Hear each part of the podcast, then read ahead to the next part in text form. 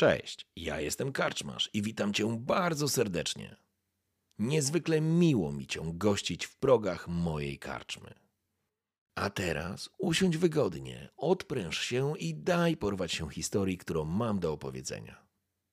A jeśli spodoba Ci się to, co usłyszysz, zawsze możesz rozważyć wsparcie mnie za pomocą patronite.pl. Link znajdziesz w opisie.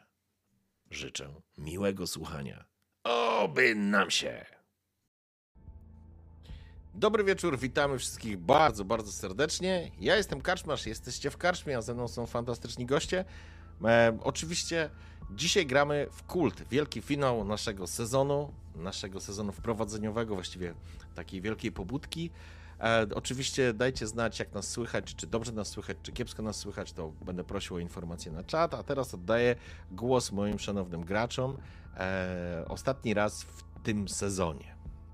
Się witają. Kto zacznie? Ja mogę zacząć. Dobrze. Nie blokuj zazwyczaj, się. zazwyczaj mówię tak. E, To może Damian, to dzisiaj ja. E, tak jest. Leo, e, czyli Leopold e, Lemar. No, sam jestem bardzo ciekaw, co dzisiaj Leo będzie miał w głowie. Być może niewiele w związku z tym, co się wydarzy. Być może będzie to jeden wielki roller coaster, a wszystko wywróci się do góry nogami. Ale gdzieś z tyłu głowy jednak mam taką nadzieję, że będzie mógł kontaktować się jeszcze ze swoją byłą żoną, ze swoją córką. Być może trochę tak marzę jako gracz o tym, żeby odegrać taką scenę razem z nimi. No ale czy to się wydarzy? Hmm. Chyba bardzo trudne do zrealizowania, bo jesteśmy zupełnie gdzie indziej. E, w bardzo jednak takim trudnym, e, myślę, ekstremalnym położeniu. No, będę na pewno patrzył uważnie na to, co się dzieje. No i pilnował, żeby nasz Marko, jeszcze nie przebudzony, ale o boskiej mocy, bohater, za bardzo nie poczuł e, wiatru w żaglach, żeby tam za bardzo e, nie, nie właśnie nie, tą boskością nie emanował, żeby jednak był bliżej ludzkiej natury. Bo myślę, że to. Mam nadzieję taką, że to nas może uratować. Jak pamiętacie, e, nie tę ostatnią sesję, ale tą wcześniejszą, tam była taka mm, taki ciekawy rozłam e, charakterologiczny w naszych postaciach. Leo, który kompletnie e, zdesperowany, Marko, który poczuł się Bogiem. Także no, zobaczymy. Jestem bardzo ciekaw, co nam tutaj Marcin Karczmasz zaplanował. Także bądźcie z nami. Marko dwie sesje temu czuł się Bogiem. Rzeczywiście tak się skończyła sesja na totalnej boskości, ale e, jak to kult, to kult. Sergio Marco Mirafiore, dwojga imion, e, przewoźnik, konwojent e, od wielu, wielu lat razem z Leo. No i nie wiem właśnie jak ten finał się potoczy, czy to będzie bardziej Sergio, ten, który, mm, ten, który, któremu to imię nadał ojciec od Sergio Leone, czy z tych westernów, spaghetti westernów. Czy on będzie tym białym, czy czarnym, czy bardziej Marco?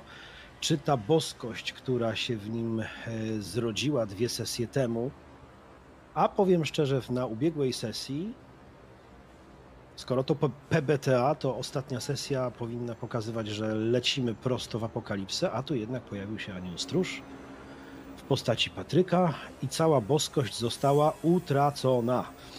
Tak, skoro kult, to boskość została utracona, bo już w tej chwili jest pełen nadziei, że może się coś zmieni i może rzeczywiście e, Sergio Marco Mirafiore nie idzie prosto ku potępieniu i ku śmierci, bo jest jakaś tam nadzieja, więc miętoli czapeczkę od Patryka, jakby to był e, jakiś artefakt święty.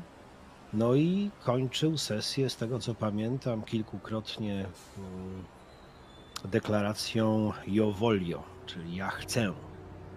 A więc zobaczymy. Ja bardzo chcę wiedzieć, jaki będzie koniec tej historii. Jestem niesamowicie e, ciekaw, co rzeczywiście dziś w karczmie e, u Marcina się stanie razem z Tomkiem. No, panowie, naprawdę po każdej sesji czuję się fizycznie zmęczony, a więc wskakuję teraz. Przejmuj się, to już koniec. Nie? E, Mówisz, żeby.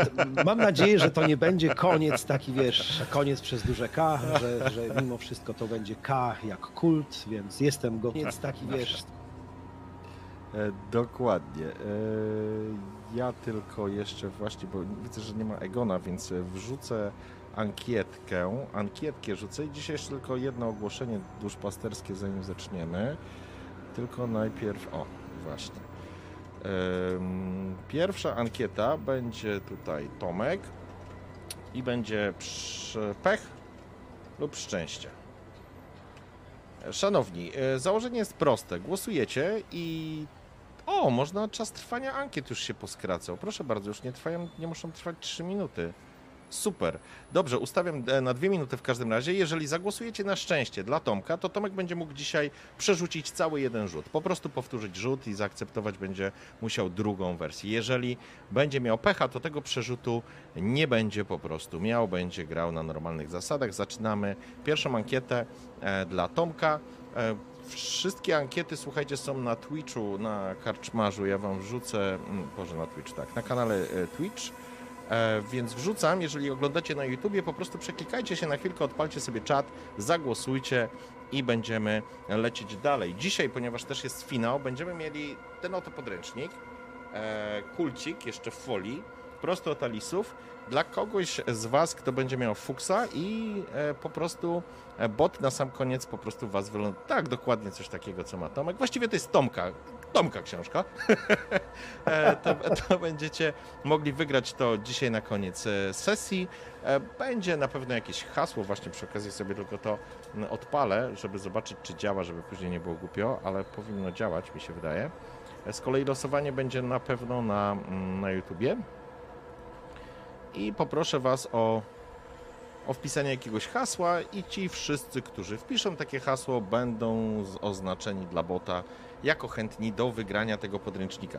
Tymczasem to chyba już wszystkie ogłoszenia duszpasterskie. Eee, na dzisiaj ankieta leci. Na razie Tomek 86% na szczęście, więc, więc tak, tak, będziesz, prawdopodobnie będziesz miał dzisiaj ten przerzut. Przyda się, naprawdę się przyda. E, co za chore gówno dzisiaj wymyśliłem, zobaczcie sami. E, Przyda się chociaż może ten jeden raz, bo to jest piąta sesja i jeszcze nie miałem żadnego dobrego przerzutu. Właśnie, dokładnie. Także dajcie, dajcie, dajcie szansę. E, tak, Tobi, losowanie będzie, mm, losowanie będzie na YouTubie, ale dopiero po, e, po sesji. Tymczasem niech to sobie jeszcze poleci, damy sobie te jeszcze 3 minuty. Czy coś chcielibyście przypomnieć sobie, co się wydarzyło na ostatniej sesji, żebym już później wam nie przerywał wynikami ankiet, bo to tylko rozbija klimat. Nie, Wszystko pamiętacie? No i proszę bardzo. Zaraki przekazał 500 punktów kanału, najprawdopodobniej na szczęście, tak? I panie Tomku, masz dzisiaj szczęście, więc Leo będzie miał dodatkowy to znaczy dodatkowy. Będziesz miał po prostu przerzut, który będziesz mógł wykorzystać i robimy dokładnie tą samą sytuację e, dla Damiana i za chwileczkę będzie Damian, Damian i będzie pech, szczęście. I dokładnie ta sama zasada. Zapraszam na Twitcha do oddania głosów. E, ankieta już leci. No i będziecie mogli albo przerzucić te kości, albo, albo nie. Dobrze, słuchajcie. To poczekamy jeszcze chwilkę, żebyśmy już mogli zacząć. Skończyliśmy, jak wsiedliście z dziwnym bezdomnym do samochodu po poświęceniu Ashura dzieciom autostrady, jak nazwał ten bezdomny. Marko wsiadł do szoferki, siedział tam Leo, który znalazłeś oczywiście dokumenty. I z wami wsiadł oczywiście dziwny nieznajomy, któremu Marko odmówił krosanta i kawy. Ale to było dawno temu. Macie wrażenie, że to było aż tak dawno e, temu. Niemniej jednak kazał zapiąć pasy, wyjechać na autostradę i powiedział, że za chwilę będziemy w Bejrucie. Na razie idzie 65% na szczęście, panie Damianie. Także może będziecie obaj wyposażeni we, we, we szczęście. Ale to jeszcze chwileczkę poleci i, i będziemy zaczynać.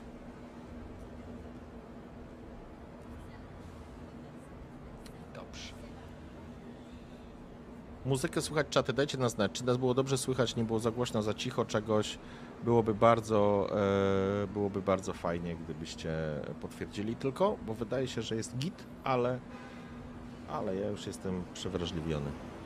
Jest git, super, to się bardzo cieszę w takim razie, że jest git.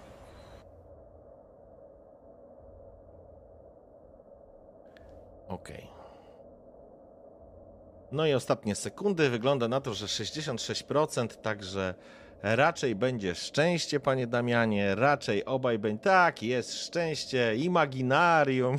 A Macias przyszedł, podbił 3800 punktów, wydał, a z ciekawości, tak, na szczęście. Łysy, łysy Maciek dał ci szczęście, więc obaj panowie macie szczęście. To bardzo dobrze, bo dzisiaj gramy faktycznie, e, faktycznie gramy dzisiaj finał i myślę, że to szczęście będzie potrzebne. Witam raz jeszcze wszystkich. E, widzę, że jest e, i, i Koń się pojawił, i jest, i jest e, właśnie Maciek się pojawił. Także słuchajcie, zaczynamy.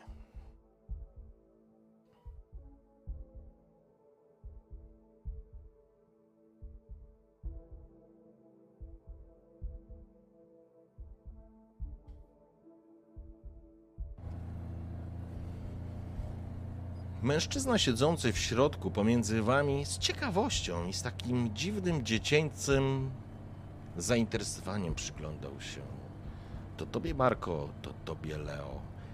Wyglądał jak bezdomny, chociaż faktycznie tym bezdomnym z pewnością nie jest i obaj macie pełną tego świadomość.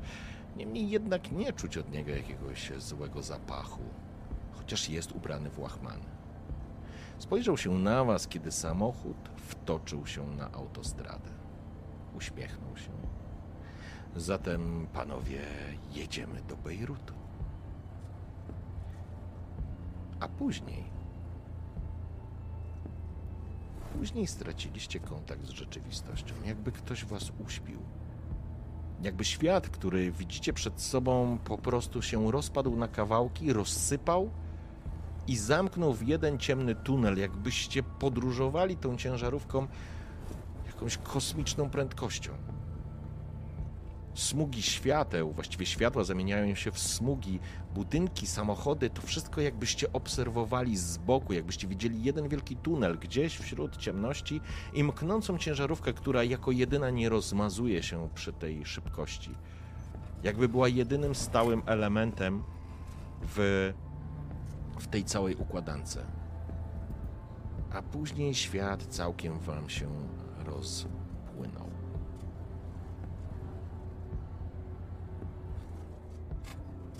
Wśród ciemności macie wrażenie, że dostrzegacie postać, która zaczyna chodzić wzdłuż pokoju, tak jakbyście byli na zaraz Leo, ty doskonale znasz to pomieszczenie. To był jeden z takich przechodnich pokoi, gdzie uchodźcy mieli czas na to, żeby właściwie to było miejsce, w którym musieli oczekiwać na decyzję rządu odnośnie pobytu. I to nie jest twój pokój, to jest taka świetlica. Tak, to jest świetlica. I to jest świetlica dla dzieci. Widać, że są rozsypane zabawki i dostrzegasz, Leo, że siedzisz przy stole, a obok ciebie siedzi Marko. I chociaż Marko, jak na niego patrzysz, wygląda tak, jak wygląda na co dzień, to nie zmienia to faktu, że masz wrażenie, że perspektywa jakby się wykrzywia, jakbyś spoglądał na niego z punktu widzenia osoby, która jest dużo mniejsza, jakbyś był dzieckiem. I faktycznie, Marko, którego znasz, również jest dzieckiem. Siedzicie przy stole, a wzdłuż stołu chodzi mężczyzna, którego już poznaliście, ale teraz wygląda dużo młodziej. To Patryk. Spogląda się na was. Witajcie. Jesteście teraz w krainie snów. Jesteście nieświadomi w rzeczywistym świecie. Podróżujecie z moim przyjacielem, który bezpiecznie przyprowadzi was bezpośrednio do Bejrutu.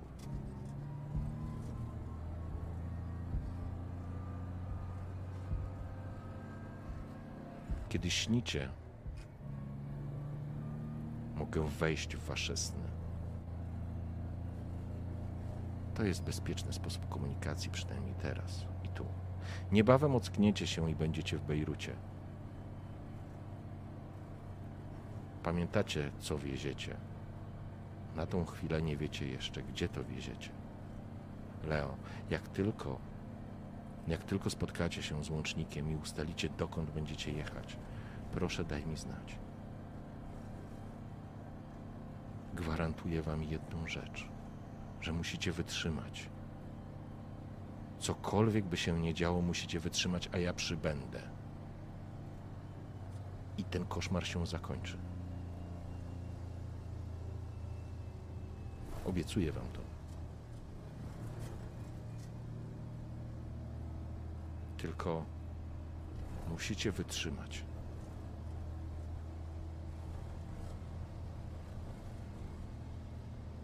Spogląda się na. Możecie oczywiście mówić, czujecie, że możecie mówić, czujecie władzę nad własnym ciałem, właściwie czujecie się zupełnie normalnie i naturalnie, z tym, że nie pasuje fakt, że nie jesteście w swoim ciele, a właściwie jesteście w swoim ciele, ale jakby zegar czasu cofnął się o powiedzmy 30, 30 kilka lat. Patryku, co to oznacza? Już pomijając to, że mówisz o jakiejś krainie snów, ale co oznacza to, że jesteśmy ciałach dzieci, siebie sprzed lat?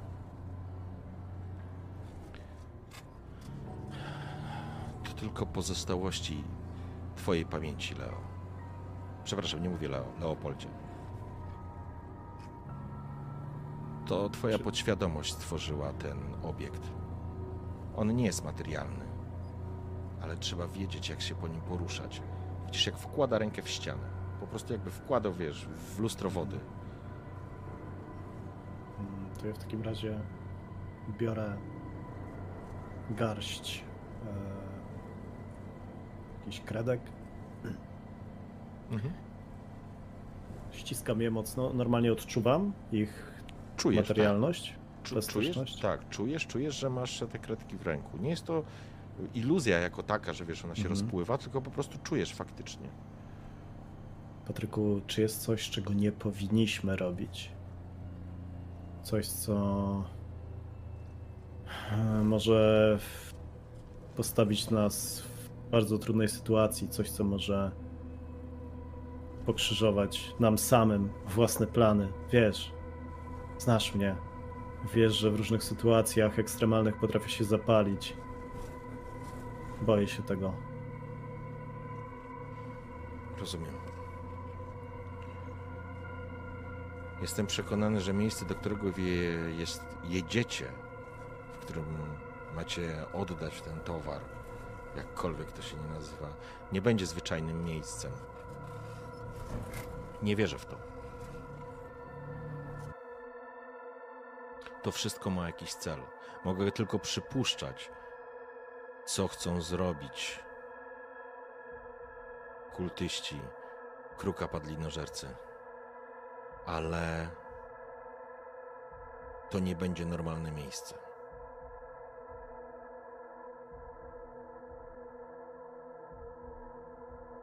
Przygotowałem na nich pułapkę.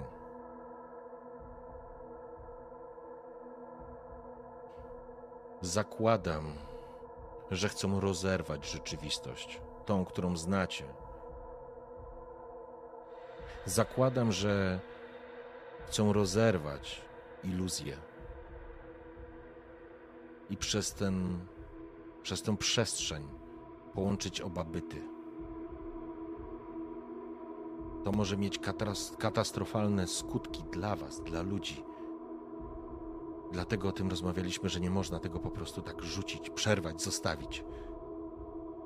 Ale ja już się przygotowałem. My już się przygotowaliśmy. Będziemy czekać. Będziemy czekać na Was. Będziecie bezpieczni. Miejcie to z tyłu głowy, cokolwiek by się nie działo. Będziecie bezpieczni, będziemy w pobliżu. Po tym szaleństwie obiecuję, że, że to wszystko się skończy. Mówiłeś, że jestem kluczem. Jestem w stanie wyobrazić sobie, że razem z Marko mamy, mamy posłużyć może jako wabiki, może być tymi osobami w kulminacyjnym momencie kluczowymi, ale czy coś powinienem wiedzieć? Wiesz, ja sobie też wyobrażam to tak, że jeżeli jestem kluczem, to co jeżeli zostanę przejęty przez kogoś? Klątwa, którą w sobie nosisz, faktycznie jest Twoją skazą. Ale nie jestem świadom tego, w jaki sposób mogą Cię wykorzystać.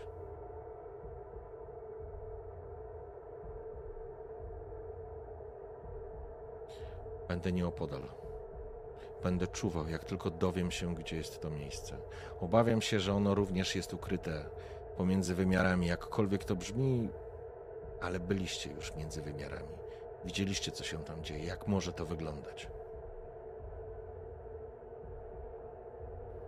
Powiedziałeś wy, że wy będziecie czuwać, powiedział Marko i sam się zdziwił, bo, bo do tej pory się nie odzywał. Patrzył na Leo, małego chłopca czarnoskórego obok niego i słyszał głos, dziecięcy głos. I trochę, trochę jakby sam chciał sprawdzić, jakim głosem on sam powie. I rzeczywiście to nie był głos Marko dorosłego. I te kredki na stole.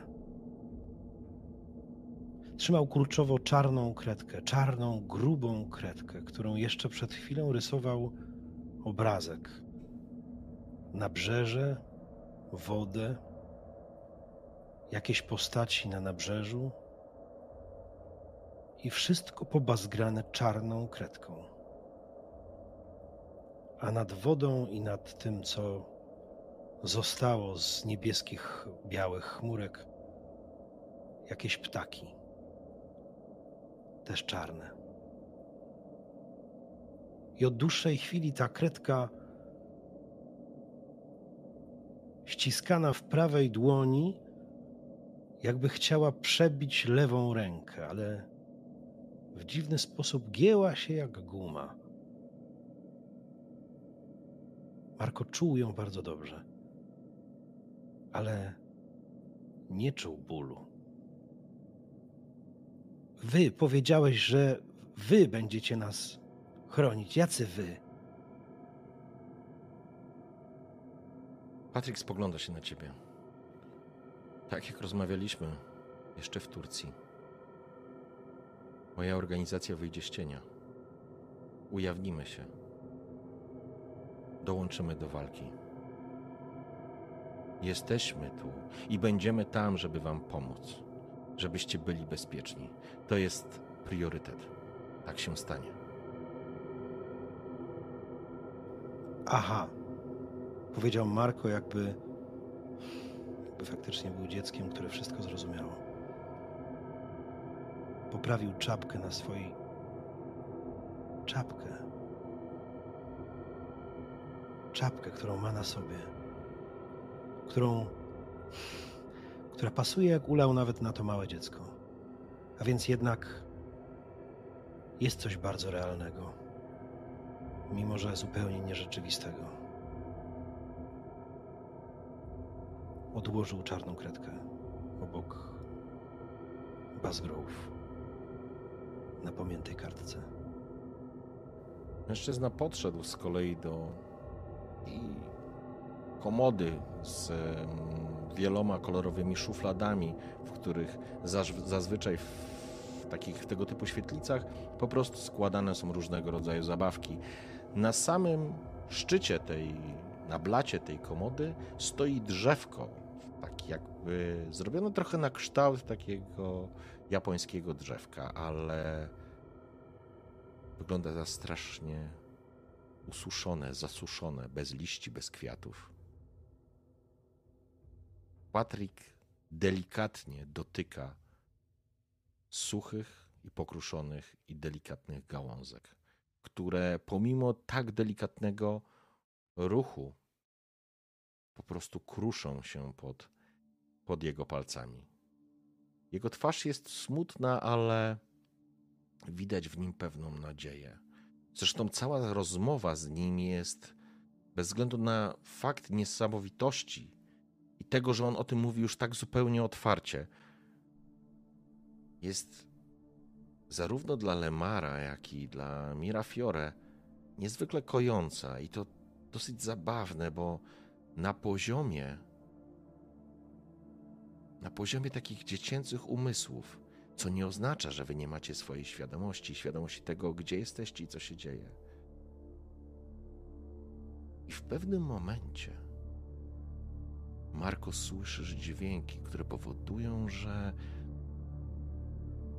stają ci włosy dęba na karku, bo znasz ten dźwięk. Przez tyle lat on ci się śnił. Sunący po ziemi Sebastian, Sebastianu.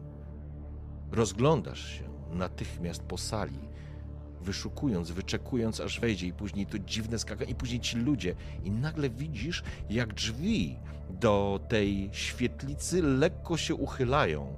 Natychmiast doskakuje do nich Patryk, uderzając te drzwi, one ze strzaskiem się zamykają.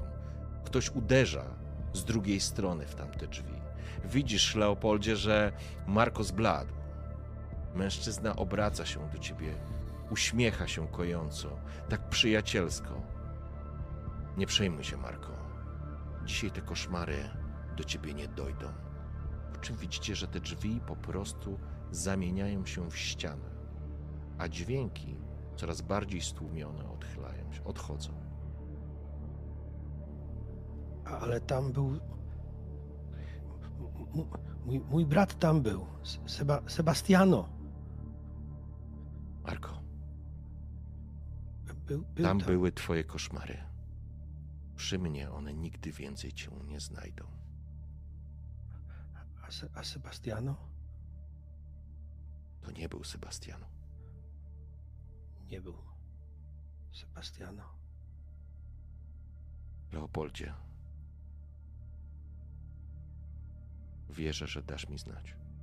Wszystko w waszych rękach. Hmm. Jak mam to zrobić? Jak Masz mam ci. telefon. Ach, pomyślałem, że skoro jesteśmy w stanie przenieść się do krainy snów, to wystarczy, że pomyślę o tobie. Pod warunkiem, że śnisz, Leopoldzie. Mm. Wówczas mógłbym cię znaleźć, ale obawiam się, że możesz nie mieć tego komfortu, żeby pójść spać. Widać, że Leo jest jakiś zmieszany, zamyślony. Patrzy w kierunku Marko i myśli sobie, że chciałby też coś powiedzieć a propos tego ostatniego, tej ostatniej sytuacji tutaj, gdzie pojawił się jego koszmar, a jednocześnie brat Leo tak patrzy w kierunku Marko. Jedyne, co jest w stanie teraz siebie wydusić, to emocja, którą ma na twarzy, troska o swojego przyjaciela. Bo nie jest w stanie sklecić jakiegoś sensownego zdania. Wydaje mu się wszystko, co teraz by powiedział, wszystko, co przychodzi mu teraz na myśl, co miałby powiedzieć, wydaje mu się takie banalne, takie pff, też niedorzeczne. Czuję, że napięcie w nim wzrasta. Zamyka mocno oczy. Mam dać znać, mówi na głos e, Patrykowi. E, Marko, ale. Ale kiedy, kurwa? O co chodzi? Marko wstał od stołu. Na policzku popłynęła dziecię, dziecięca łza.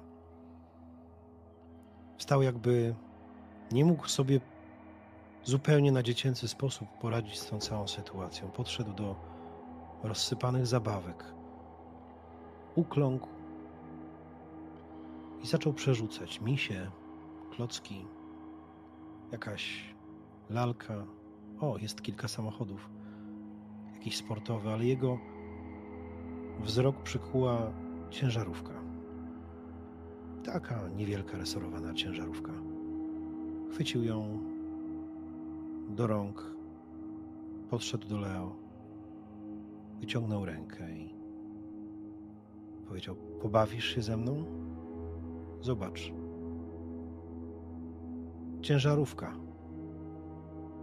Na modelu ciężarówki był napis Save the Children. Marko potrząsnął ją. Było słychać, jak w środku coś grzechocze. Leo, coś tam w środku jest. Coś jest w środku.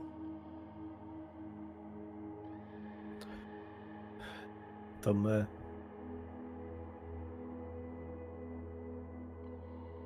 Widzisz, jak Leo ociera właśnie za pomocą rękawa już ubrudzonego kredkami.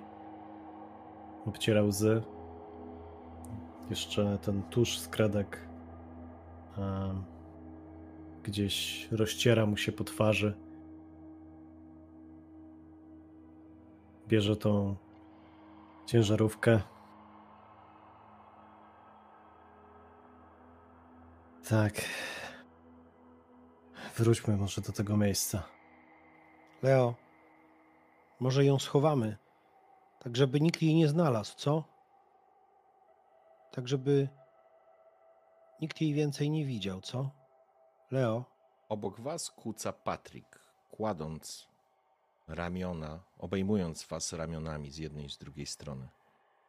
Faktycznie wyglądacie jak dzieciaki. Mężczyzna uśmiecha się delikatnie, dobrodusznie. Pomyślcie o jakiejś swojej szczęśliwej chwili. Musicie wypocząć. Pomogę wam. Po chwili przed wami świat zaczyna wirować. Chciałbym wiedzieć, jakie to są szczęśliwe chwile. Co widzi Leo, co widzi Kazotto. Bo to zdecydowanie jest szczęśliwa chwila. Taka budująca właśnie waszych bohaterów. Moment, wspomnienie. Albo wyimaginowana chwila. To jest wasza, wasza decyzja, ale jestem bardzo ciekaw, co chcielibyście zobaczyć. W moim przypadku to jest wyimaginowana chwila. To nie tak, że Leo nie miał tych szczęśliwych chwil, ale pierwsza rzecz, która przychodzi mu teraz do głowy, to to, jak zasypiał jako kilkunastoletni chłopak, już będąc na Sycylii i przed snem wyobrażał sobie całą swoją rodzinę, która została w Senegalu, ale też część rodziny, która zginęła e, na tym statku. I choć ta sytuacja chyba do końca nie miała miejsca w takim wymiarze, bo kiedy razem zasiadali do jakiegoś wspólnego stołu, no to byli dużo młodsi. Ale on wyobrażał sobie stół, ich w tym wieku, w którym dzisiaj byliby, dzielących się wspólnie chlebem, nakładających sobie mm, różnego rodzaju pożywienie, dzielących się tymi misami z pożywieniem, owocami, uśmiechających się.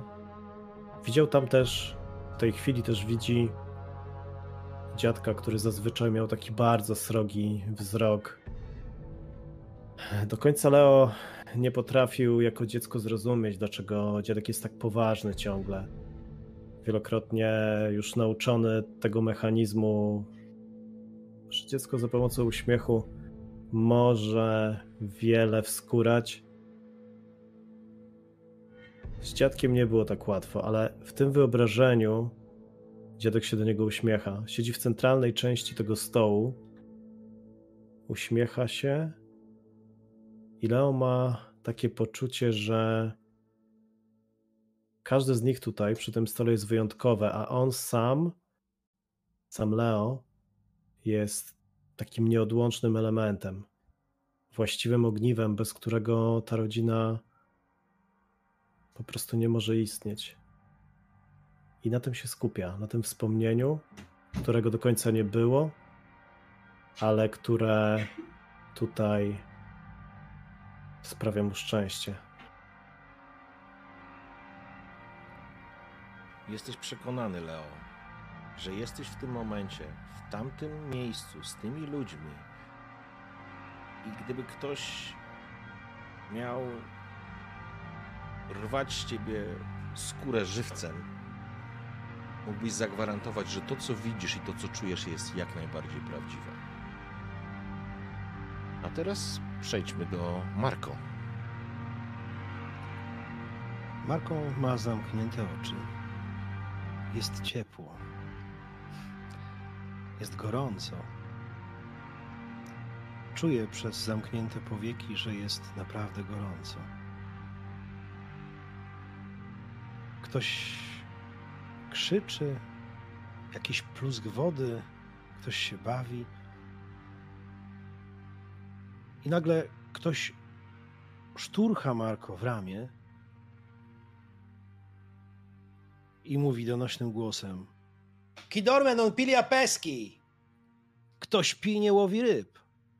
Marko otwiera oczy, trzymając książkę w ręku, leżąc na leżaku z wyciągniętymi nogami. Plaża, jest gorąco.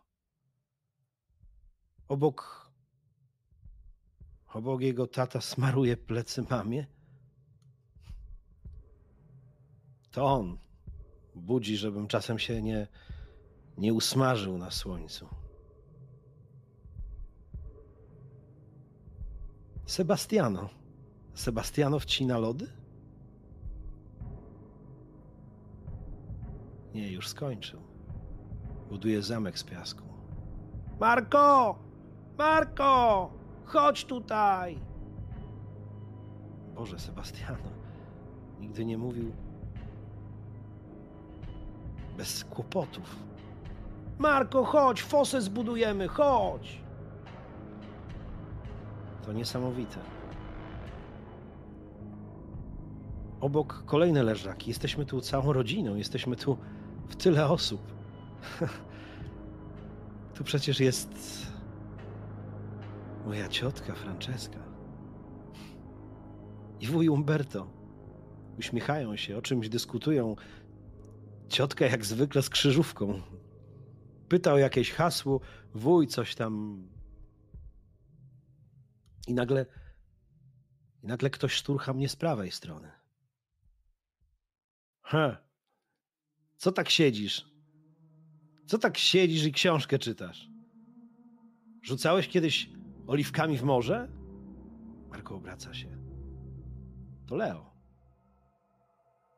Leo, który siedzi obok, całkowicie wypoczęty. I z dużej miski zielonych oliwek, co rusz albo pestką, albo całą oliwką, rzuca jak najmocniej w kierunku fal.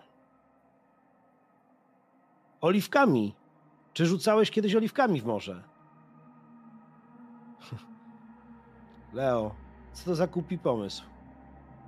No spróbuj. Spróbuj, zobaczymy, czy tu jeszcze wrócimy. Oliwkami? Oliwkami właśnie. Jest niesamowicie. Wszyscy, którzy, którzy są mi tak bliscy, są obok.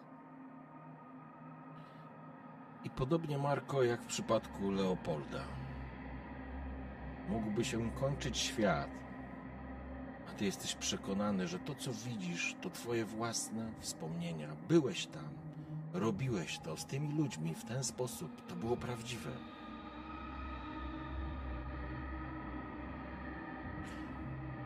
Słyszycie przejeżdżające samochody. I właśnie w tym momencie w radiu rozpoczyna się kanał informacyjny, serwis informacyjny. Otwieracie powoli oczy. Obaj. Jest dosyć gorąco.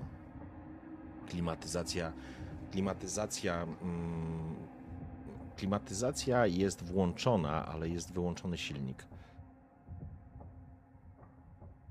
Spoglądacie po sobie, oślepia was blask światła, słońca. Spoglądacie na zegarek. Dwunasta.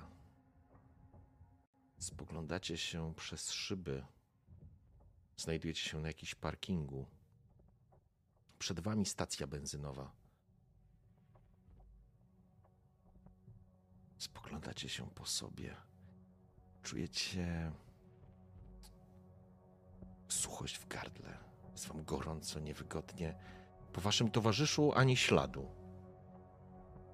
Jedyne co dostrzegasz, Marko, to twój portfel leżący na desce rozdzielczej. A portfel przygniata jakiś kawałek, jakieś kartki.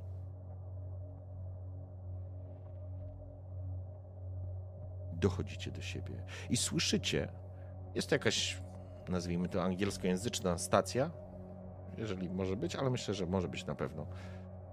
Słyszycie o tym, że wczorajszej nocy na granicy syryjsko-tureckiej doszło do zamachu. Prawdopodobnie bojownicy Al-Kaidy albo któregoś z jej odłamu dokonali szturmu na rogatkach na policję mm, syryjską. Zginęło kilkanaście osób, kilkadziesiąt jest rannych. To bardzo brutalnie przyciąga was do rzeczywistości, bo pamiętacie wasze wspomnienia, szczęśliwe chwile, które w tym momencie rozpływają się, ale były łagodne, były bezpieczne, dawały wam poczucie takiego bezpieczeństwa i poczucia przynależności albo pewnej takiej wizji, czegoś, co byście chcieli, czego, czego może nigdy nie doświadczycie. Ale moc, moc Patryka spowodowała, że jest, że wasze umysły i nerwy są absolutnie ukojone, chociaż rzeczywistość brutalnie przypomina o sobie. Tym samym chciałbym, żebyście wyzerowali swoje poziomy stabilności.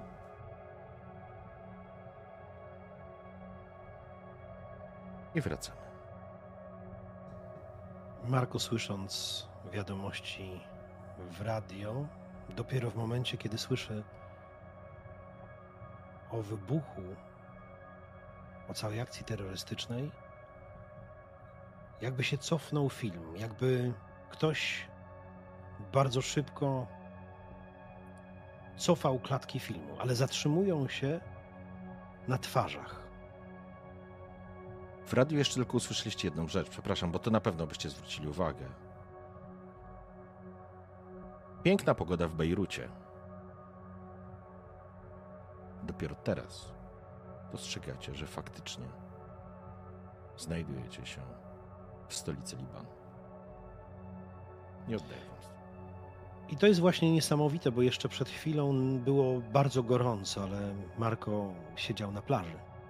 Jest nadal gorąco, ale bynajmniej to nie jest plaża. Po prawej stronie jeszcze we śnie miał Leo. Teraz też go ma po prawej stronie, ale wszystko dookoła zupełnie się zmieniło. Wybuch, żołnierz i zatrzymana w bólu twarz. Aszur, który wsiada i zatrzymana jego twarz. Bezdomny, który zatrzymuje się na moście i patrzy i zatrzymana jego twarz. I na końcu Patryk. Patryk na parkingu, Patryk przy samochodzie, Patryk w jakimś dziwnym miejscu z klockami, kredkami i Leo. I tylko ta twarz jest całkowicie realna i obok.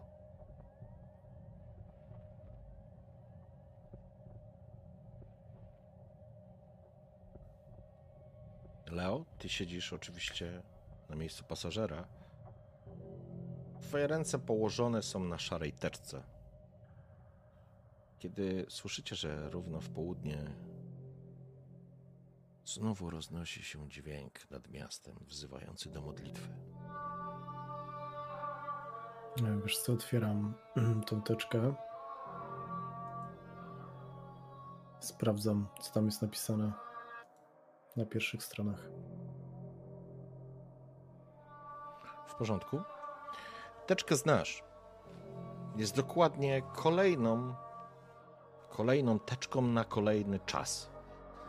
Jest część dokumentacji, ale dodatkowo to, co Ciebie najbardziej interesuje, czego jakby podświadomie od razu, że zaczynasz szukać, znajduje się kartka z napisem Sadi i podanym numerem telefonu. W tym samym momencie oczywiście Marko próbuje się wyprostować, jakby był cały pomięty, jakby to nie było 5 minut, to nie było pół godziny, kiedy tu przysnął, spał. Portfel? Co robi portfel na desce rozdzielczej? Czarny portfel skórzany, który jest cały gorący od słońca, które przebija przez szybę, a na tym portfelu kartka. Portfel portfelem wsuwa dokładnie. pod Mhm. portfelem. Portfel wsuwa do tylnej kieszeni spodni i bierze kartkę do ręki. Okazuje się, że nie jest to kartka, jest to paragon. Paragon najprawdopodobniej z tej stacji. Obok patrzysz tylko z ciekawością, że paragon, pamiętasz, pamiętasz ty, właściwie obaj pamiętacie, że opuściliście Turcję i było późno, była blisko północy, jak dobrze pamiętam. Paragon datowany jest na 4 sierpnia, ale jest 0015. 15, przepraszam. I na paragonie jest krosant oraz kawa. Jest podpisane dziękuję. Odręcznie, długopisem czy czymś. Mm, Odruchowo spoglądam. E, albo proszę Marko, żeby spojrzał, mm, jaką mamy datę.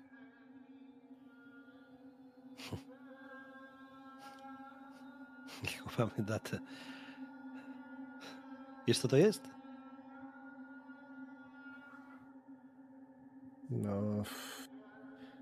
Ciało to dostał. Wizytówka. A datę jaką mamy, pytasz? Wszystkiego najlepszego, Leo. Te, Wszystkiego najlepszego. Naprawdę to szczere. To wszystko jest takie nierealne. Wiesz, czuję, że jestem tutaj, w tym miejscu obok ciebie, ale jednocześnie czuję, że jestem cały czas z moją rodziną przy stole. Czuję, że jestem nad wodą w Neapolu, kiedy patrzymy, jak przypływa prom, jak przypływają łodzie. To wszystko tak szybko się dzieje, że chyba dopiero teraz dochodzi do mnie, jak wiele tych rzeczy. Jak wiele tych rzeczy musiałem chyba wypierać, żeby przetrwać te kilka dni. Czuję jednak, że długo będę to odchorowywał, jeżeli jest jakieś jednak, jeżeli jest coś więcej później. Wiesz, oprócz tego e, mam jakieś zaniki pamięci. Tak jakby jakieś obrazy tylko wskakiwały mi z tych ostatnich dni.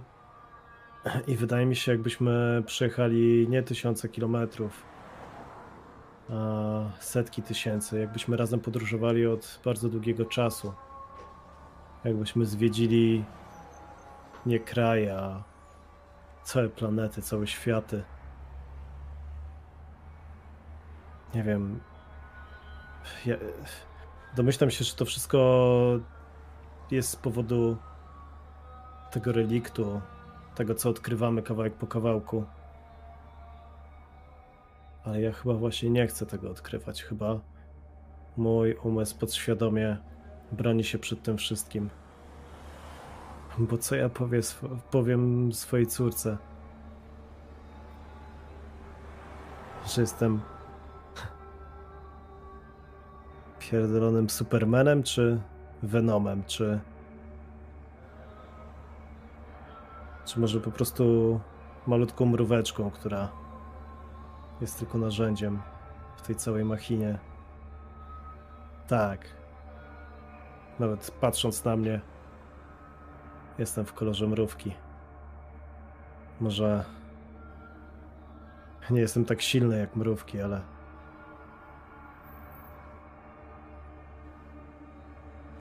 co mamy dalej robić, Marko?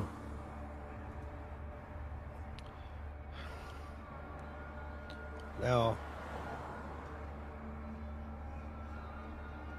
Wszystkiego najlepszego. Czego ci Dziękuję. można. Czego ci można życzyć w takiej chwili jak urodziny? Żebym się obudził, żeby to wszystko okazało się koszmarem.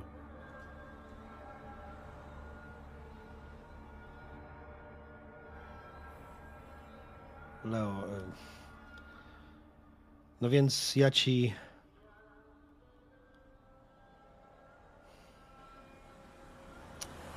Życzę ci. Marko poklepał Leo po ramieniu. Odwrócił się w kierunku kierownicy. Mam to samo, Leo. Mam dokładnie to samo. Przywykam głośno ślinę.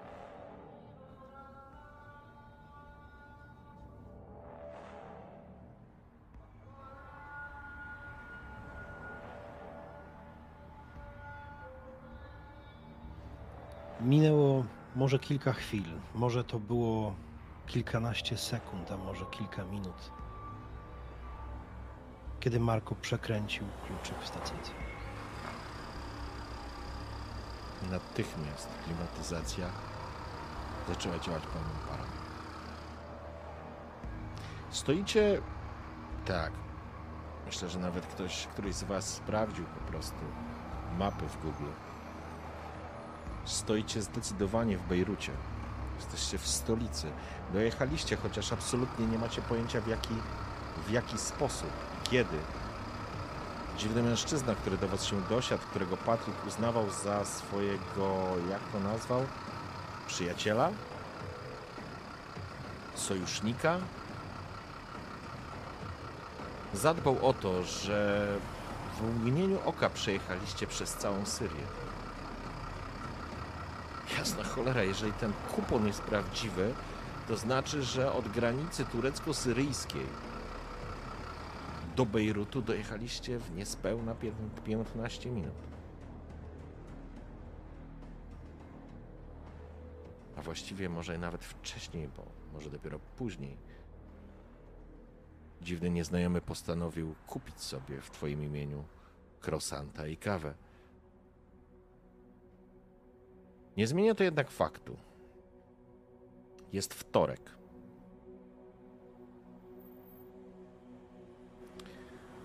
Czwartego sierpnia 2020 roku. Jesteście w Bejrucie. Co robicie? Silnik jest odpalony. Marko powoli naciska gaz, żeby kierować się ku wyjazdowi z parkingu. Leo, spójrz, tam powinien być adres, gdzie mamy dojechać z tym. Wiesz. Znalazłem kartkę z numerem telefonu i z imieniem. A Patrzę też, szukam też adresu.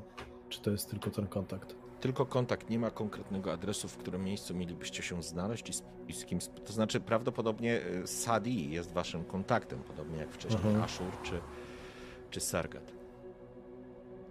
E, dasz mi telefon? Pewnie, bierz, bierz. i słyszę albo dostrzegam, że chyba adresu się nie dowiem, więc samochód y, kieruje w stronę wyjazdu, w stronę wyjścia, ale parkuje blisko wylotówki, tak żeby był odpalony silnik. Jak tylko dowiem się gdzie, to ruszymy dalej. W porządku. Wykręcam numer telefonu Mhm. i czekam odpowiedź.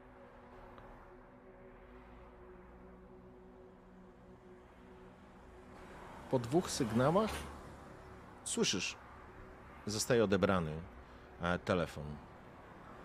Sadi, dzień dobry. Z kim Save the- rozmawiam? Save the children. Jesteśmy. Bardzo dobrze. Spotkajmy się zatem o 15. Dojedziecie do parku Hassan Khaled Park. Zaparkujecie wzdłuż ulicy i znajdziecie tam kawiarenkę Bayat Cafe. Tam się spotkamy i pojedziemy do ustalonego miejsca. Jasne. Do zobaczenia. Rozłączam się. Hassan Khaled Park. Bayat Cafe. Tam mamy się spotkać z Saidem. Wbij proszę w GPS-a. Ja już Klepuję. kręcę. Klepuję. W porządku. Faktycznie mm, znajdujecie miejsce e, w Bejrucie, które nazywa się Hassan Khaled Park. Musicie troszeczkę przejechać. Miasto jest duże, ponad 2 miliony mieszkańców, więc dosyć spora metropolia. A wy, jako Save the Children, kierowcy tego pojazdu, ruszacie i wjeżdżacie na ulicę. Myślę, że po jakimś 45 minutach dojeżdżacie na miejsce. Jest po pierwszej, więc macie trochę czasu. Faktycznie park, który mógłby sugerować, że tu jest coś naprawdę niesamowitego, albo przynajmniej coś, czego, gdzie można byłoby się w cieniu spotkać, wygląda na rozkopany i w tym momencie jest mm, remontowany, nazwijmy to w ten sposób. Place zabaw widać, że dopiero są montowane. Robione są jakieś nasadzenia, pociągnięty jest e, Mm, pociągnięta jest woda, żeby, żeby te rośliny po prostu podlewać na tym piekącym słońcu. Jest pierwsza, więc jest strasznie gorąco. Zatrzymujecie się wzdłuż ulicy, tak jak zaproponował i poprosił Sadi. Faktycznie, po drugiej stronie ulicy znajduje się lokal, który nazywa się Bayat Cafe. Jest to niewielka kawiarenka narożnikowa, w której można pójść, odpocząć, wejść do środka i schować się przed żarem. Jest to całkiem dobre miejsce widokowe, więc bez problemów będziecie widzieć z kawiarenki sam samochód.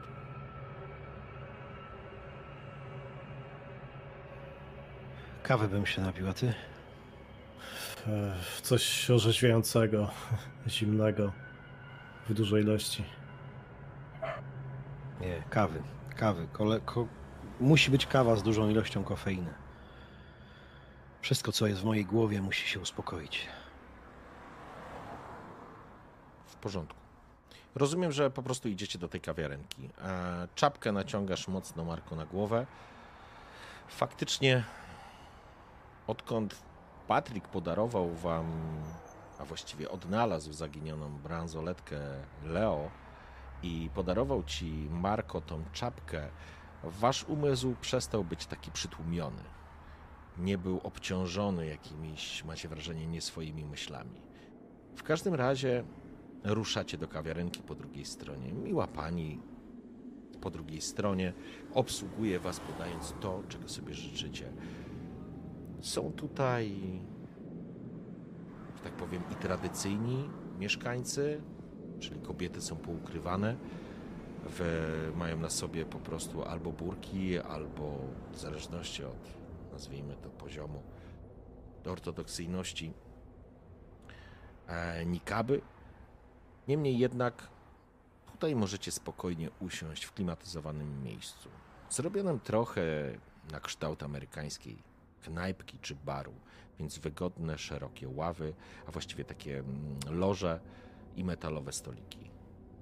Siadacie przy jednym ze stolików. Nie ma tu specjalnie dużo ludzi, może to nie jest też czas na to, żeby korzystano z kawiarenek.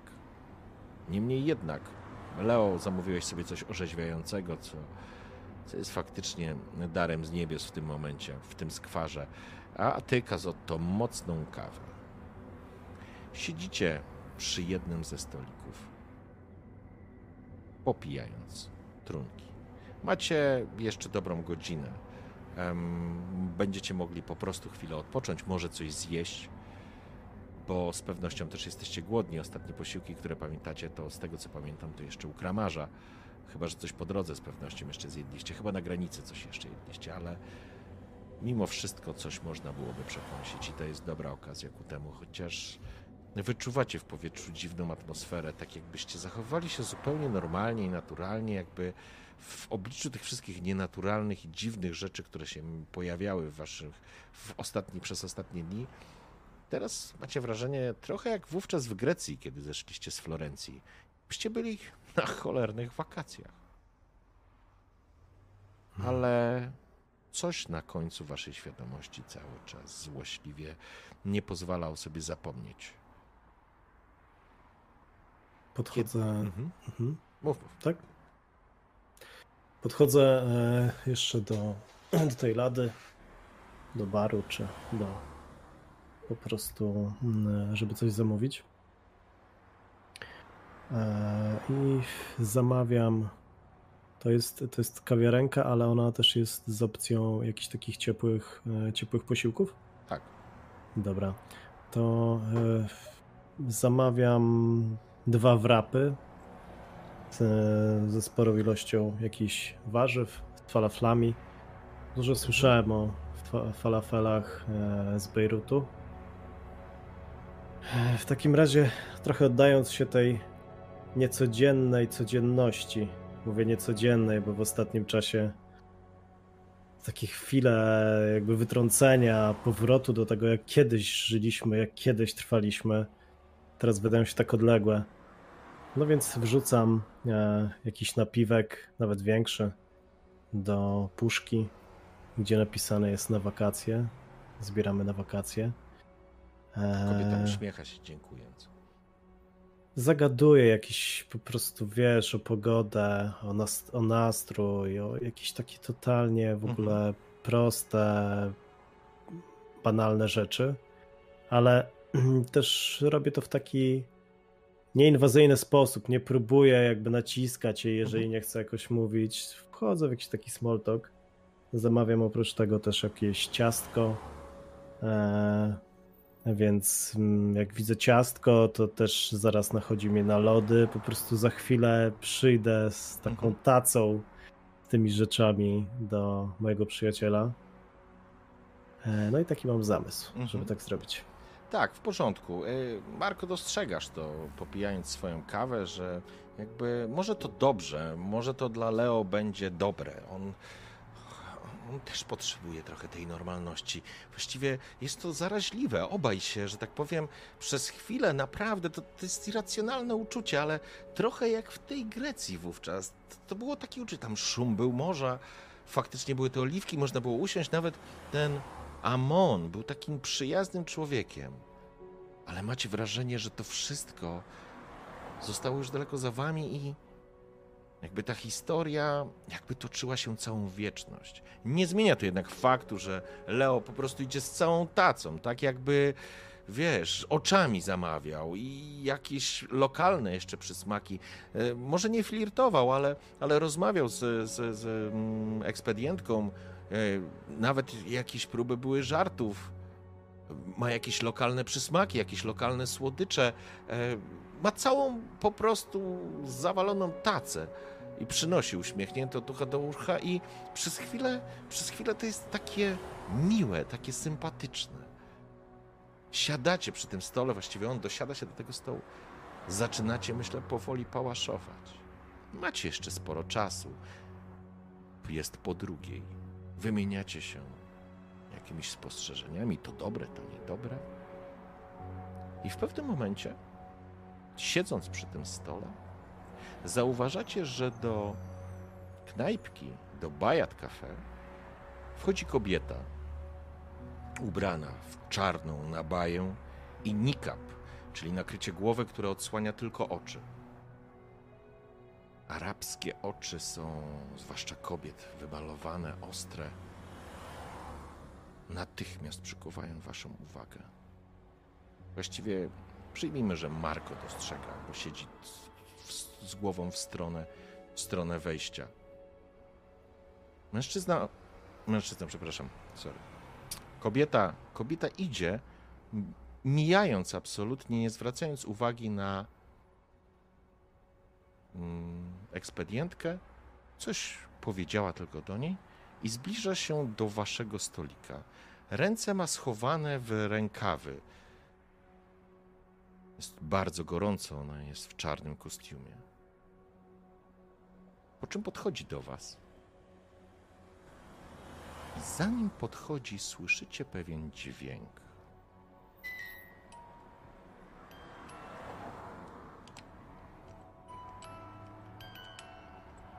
Dźwięk pozytywki, który wygrywa. Jasna cholera. Leo ma dzieci, więc z pewnością zorientował się natychmiast.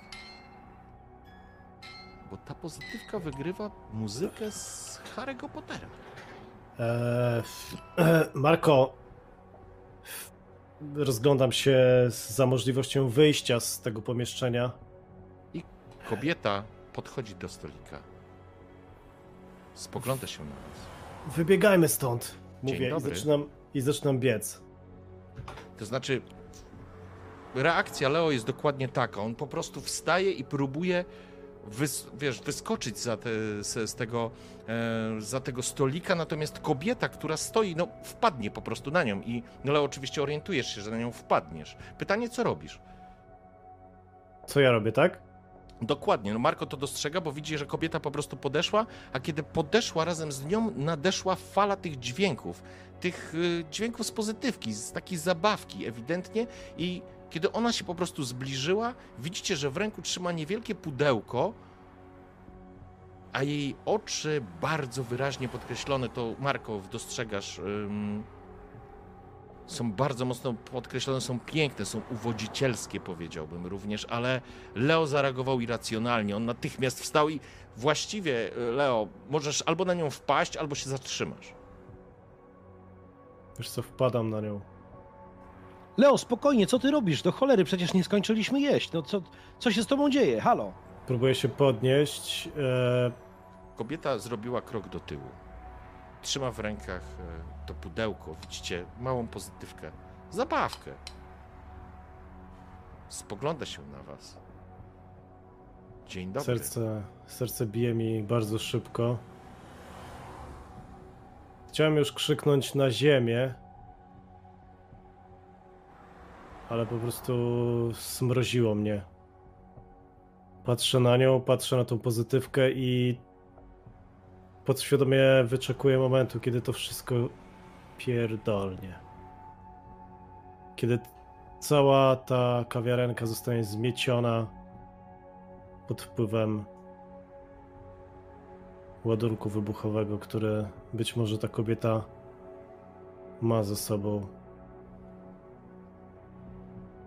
Stoję tak, patrzę na nią, patrzę jej w oczy. Jej oczy nie są przerażone, raczej z ciekawością. Z ciekawością przyglądają się tobie. E, tak, powiedziałbym, że ma takie przeszywające spojrzenie, ale z taką dziwną ciekawością przygląda się tobie i, i Marko. Co to Czy- jest? To Co ty masz? trzyma w ręku. To jest pozytywka. Taka zabawka. Wygrywa muzykę z Harry'ego Pottera. Bardzo ją lubię. Zamykam. Mogę się dosiąść? Patrzę na Marko. Marko wstał od stołu. Dosyć, dosyć szybko, bo nie wiedział, co, co, to, co się dzieje z, z Leo. I w tym Mhm. momencie, jak e, kiedy wstał, metalowy stolik y, automatycznie odsunął się trochę. Odsunął się, nie żeby się przewrócił, nie żeby wyrzucił e, wszystkie dobra, które nie zostały dojedzone, ale kubek kawy, który na nim stał, mm, przewrócił się. Dopiero teraz Marko to zauważył, bo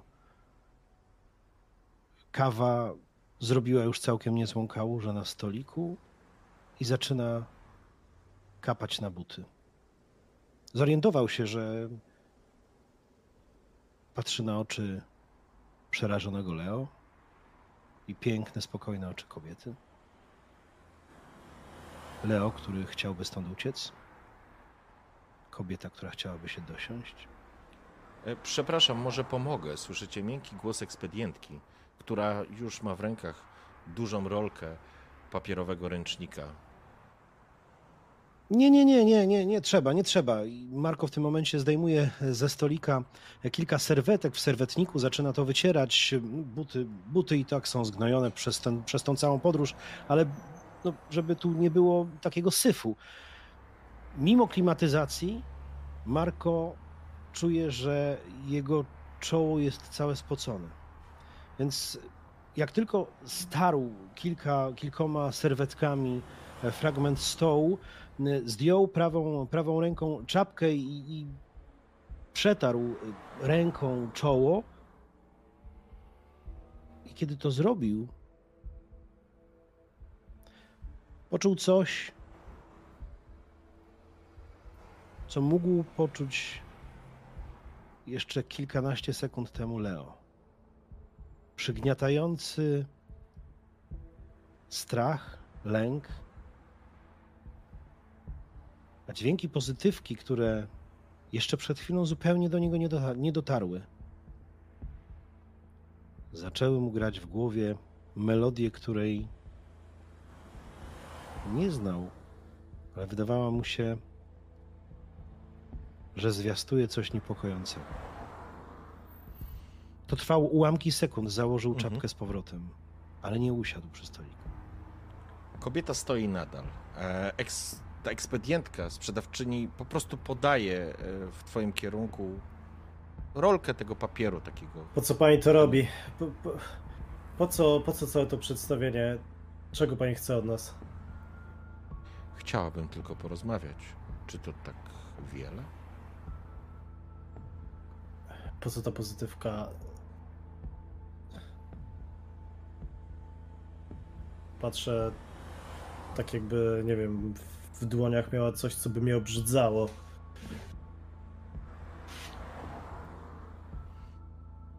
Chyba nie, nie jest pan uprzedzony. To. To nie uprzejme. Nie wiem, czy jestem, czy nie, ale ten dźwięk. Sama widziała pani, jak to zadziałało na mnie. Tak, jestem zaskoczona. Bardzo lubię tą zabawkę. Papierosa.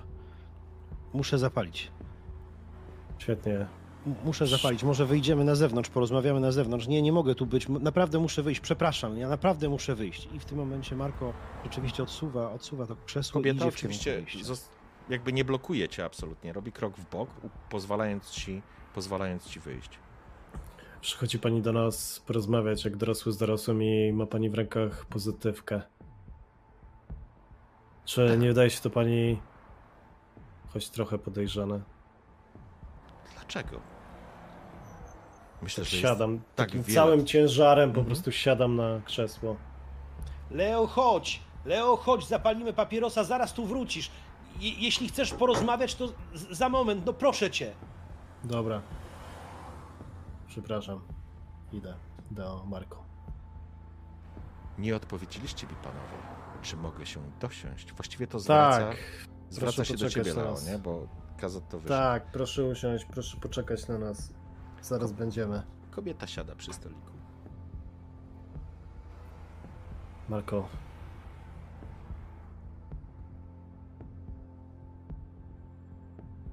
Wychodzicie. Odpierdala. Co to się odpierdala? Natychmiast żar bejruckiego słońca zaczyna was grzać. Kurwa, nie, nie, nie wiem, nie, nie wiem, Leon, naprawdę. Ja, ja już dłużej nie, nie wytrzymam, to jest po prostu nie, nie na moje nerwy, wiesz. Ma przyjść jakiś facet, przychodzi jakaś kobieta, mamy godzinę, ja nie, nie chcę, no, o czym, będę, o czym będę z nią rozmawiać teraz? Masz ognia? Bo ja nie, nie mogę sobie poradzić, nie mogę odpalić. Tak. Dzięki. Miejmy to już za sobą, bardzo cię proszę.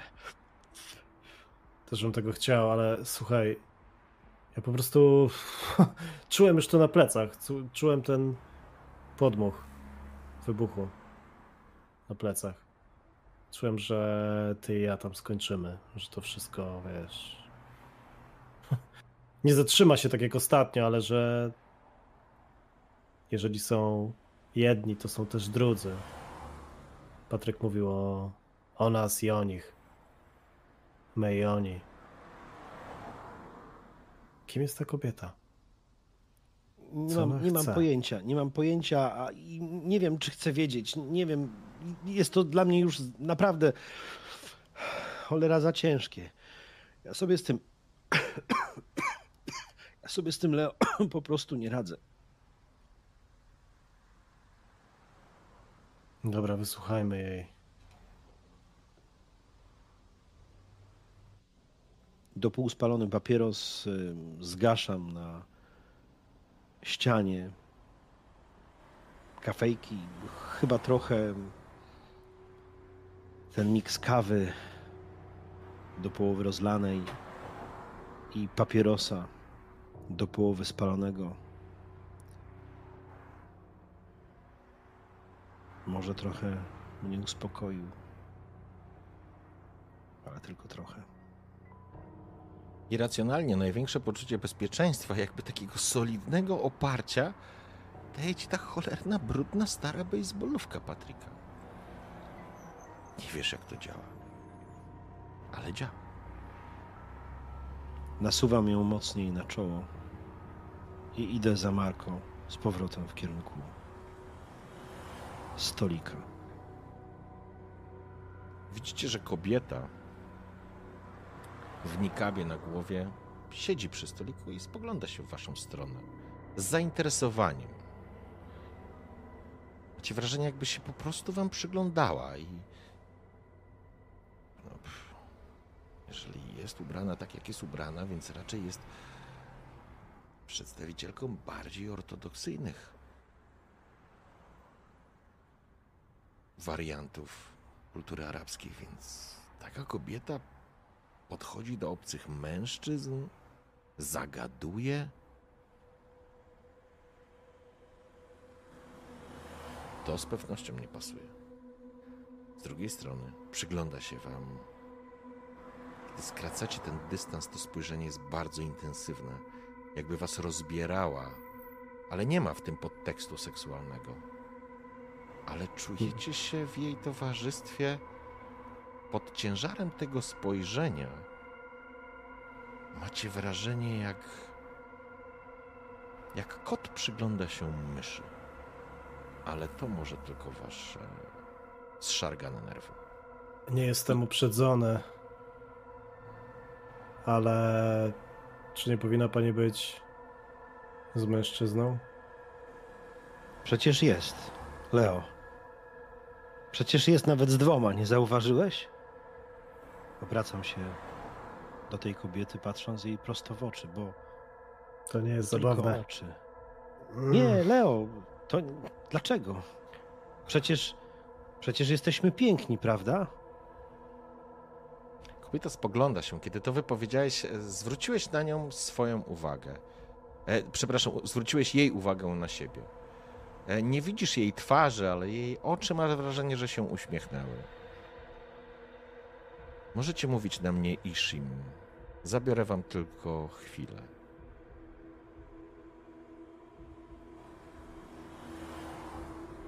Naprawdę. Tylko chwilę.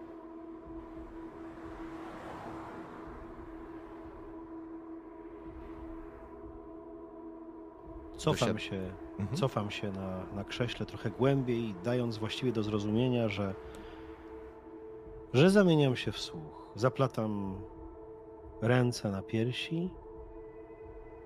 Trochę postawa obronna, trochę postawa typu wszystko, co powiesz, będę uważnie filtrować. Mhm. Kobieta spogląda się raz to na Leopolda, raz to na Marko.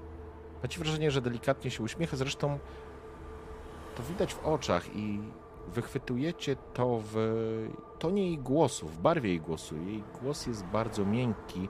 Nie wychwytujecie w tym, nazwałbym, hmm, jakiejś złośliwości albo szyderstwa. Nie. Raczej przyjacielski, przyjacielski ten ton. Tak go odbieracie przynajmniej w tej chwili.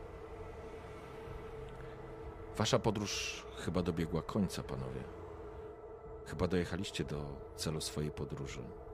Pozwolicie, że przejdziemy od razu do konkretów, bo, szkoda czasu. Czas jest ważny dla nas wszystkich. A wy już. Wy już wiecie. Wy już wiecie o toczącej, toczącej się wojnie. Wy już wiecie o konflikcie. Wy już wiecie o tym, że uśmiecha się. I teraz widać, bo delikatnie marszczą jej się oczy, wpatrując się w Marko, że jesteście piękni.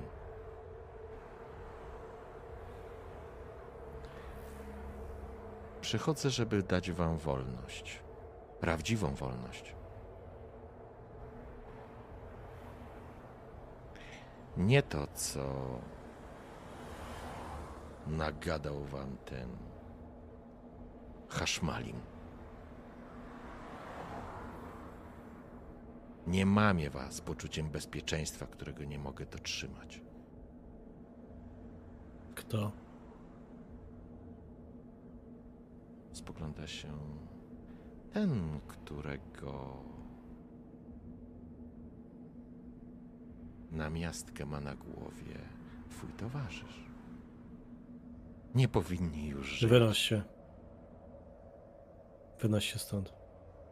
Nie chcesz, nie chcesz usłyszeć? Co nie chcę usłyszeć twojego łkania, twoich kłamstw. Wynoś się stąd. Jestem jedyną, która mówi prawdę. Wstaję. Mhm. Opieram się na stole. Patrzę tak konfrontacyjnie w jej oczy. Mhm. Wypierdalaj. Spogląda się na ciebie. Dobrze więc. Chwyta swoją pozytywkę. Wstaje.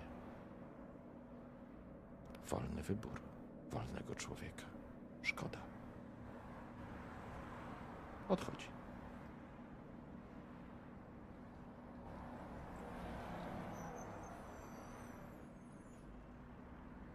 Po chwili. Nie chciałeś jej kupić croissanta? Siadam.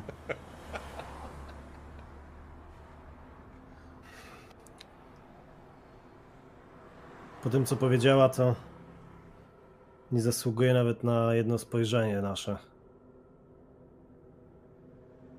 Mój dziadek zawsze powtarzał: Możesz mieć wszystko w nosie, ale przyjaciele i rodzina to podstawa. Możesz być uwalony po całym dniu pracy albo wspólnego picia z bliskimi, ale wstaniesz o czwartej nad ranem i masz być gotowy do tego, żeby swoją piersią obronić ich. Wiesz, ona od samego początku wyglądała jak jakaś zjawa. Mam nadzieję, że nie masz mi tego za złe, co zrobiłem. Za złe? Żartujesz sobie. Wiesz co wuj Umberto często mówi? Za co ciotka go beszta? Fatti, maski, parole femine. Fakty są męskie, a słowa kobiece. Wiesz, ja ci powiem tyle. Ubiegłeś mnie dosłownie o chwilę, bo już jej chciałem powiedzieć, żeby wypierdalała z tą pozytywką.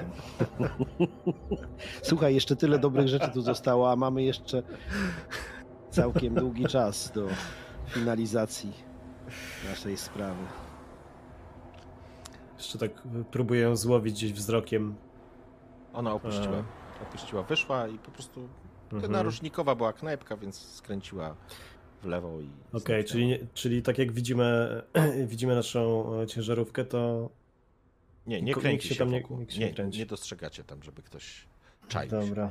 Marko zapycha usta kolejną rzeczą, pewnie jakąś słodkością, jakimś ciastkiem. Ja piękny będziesz to jadł? Jeszcze tyle dobrego dostałem. Nie, śmiało. Ja już Mm, wystarczająco. Niezła cukrowa bomba, co? Mm, Wiesz co? Bomba jak bomba. Jesteśmy w Bejrucie.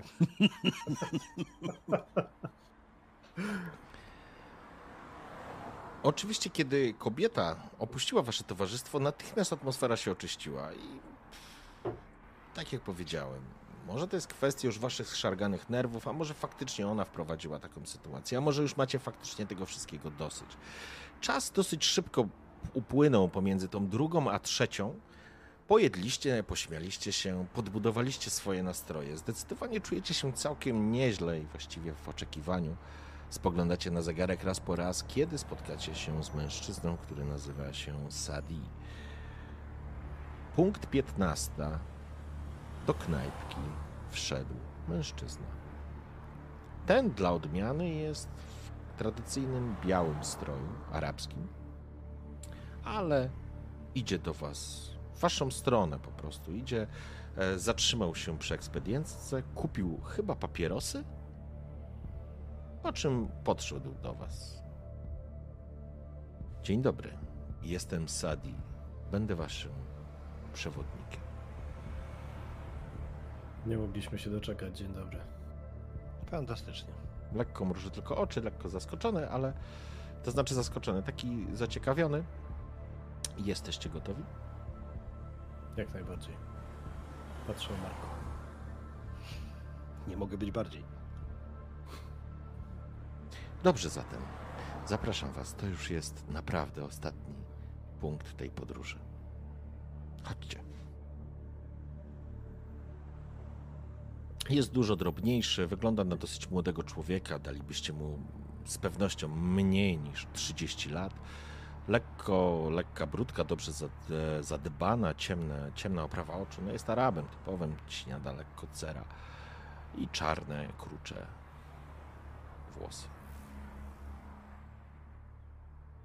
Wychodzi pierwszy.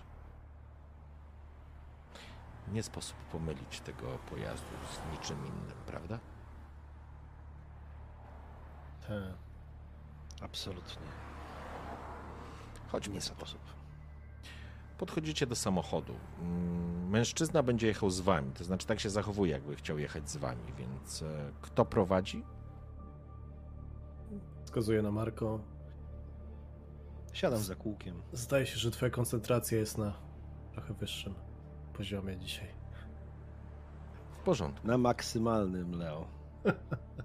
Leo, czy wpuszczasz najpierw e, waszego Tak. przewodnika? Okej, czyli on siada między wami. Siada między wami, zamykacie drzwi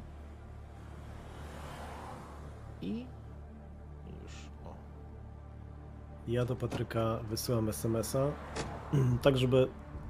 Czy tak wysyłam, żeby też nie widział ten facet z nami, po co, co go ma to interesować, ale biorę telefon od Marko, tak tylko porozumiewawczo, wymieniamy spojrzenia, po czym wysyłam do niego e, SMS-a, w którym piszę o e, kobiecie z pozytywką, Mhm. która próbowała nas omamić, ale nie daliśmy się i w tej chwili wsiadam razem z mężczyzną, tutaj wymieniam jego imię e, i jedziemy razem z nim do ustalonego miejsca. Będę dalej informował. Kiedy, mm, kiedy tak naprawdę Marko zapuścił motor, spojrzałeś się pytająco na waszego przewodnika. Sadi uśmiechnął się. Jedziemy do portu. Samochód powoli rusza i myślę, że to jest e, jakby ty też chcesz jakby to wysłać do Tak. Patryka. W porządku. Samochód powoli włącza się do ruchu. Port jest przed wami. Będziecie musieli się przebić przez część miasta, trochę to zajmie. Niemniej jednak z pewnością tam niebawem dojedziecie. I tutaj zrobimy sobie higieniczną przerwę. Pięciominutówkę. I wracamy za 5 minut, ok? Okej, o, jasne. Dobrze, w porządku. Także czaty macie 5 minut. Jest okej, Tomek. No i wróciliśmy po krótkiej przerwie. W związku z powyższym wracamy do Bejrutu i naszych wydarzeń w Bejrucie.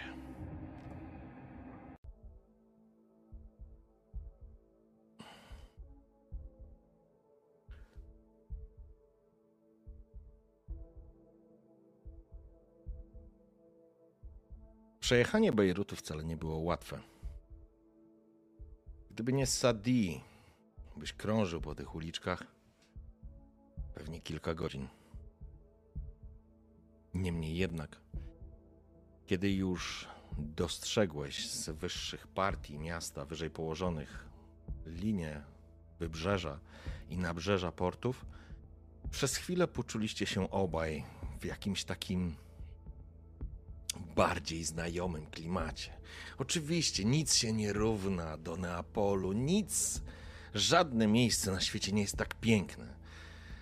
Wezuwiusz tylko w jednym miejscu na świecie tak spogląda na swych mieszkańców. Ale trudno uciec od pewnych nawiązań czy wspomnień. W końcu udało się Wam dojechać do portu. Gdzieś słychać mewy oraz szum fal.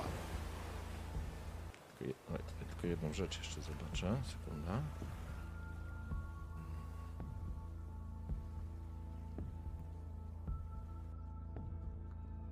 Dobra, w porządku.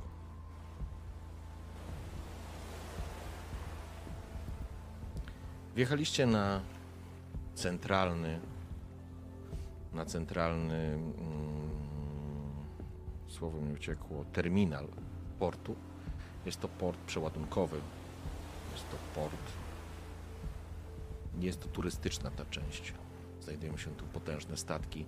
Nabrzeże skonstruowane jest w ten sposób, że macie trzy takie trzy specjalne nabrzeża. Potężne silosy, które gną w górę, widzicie z samochodu.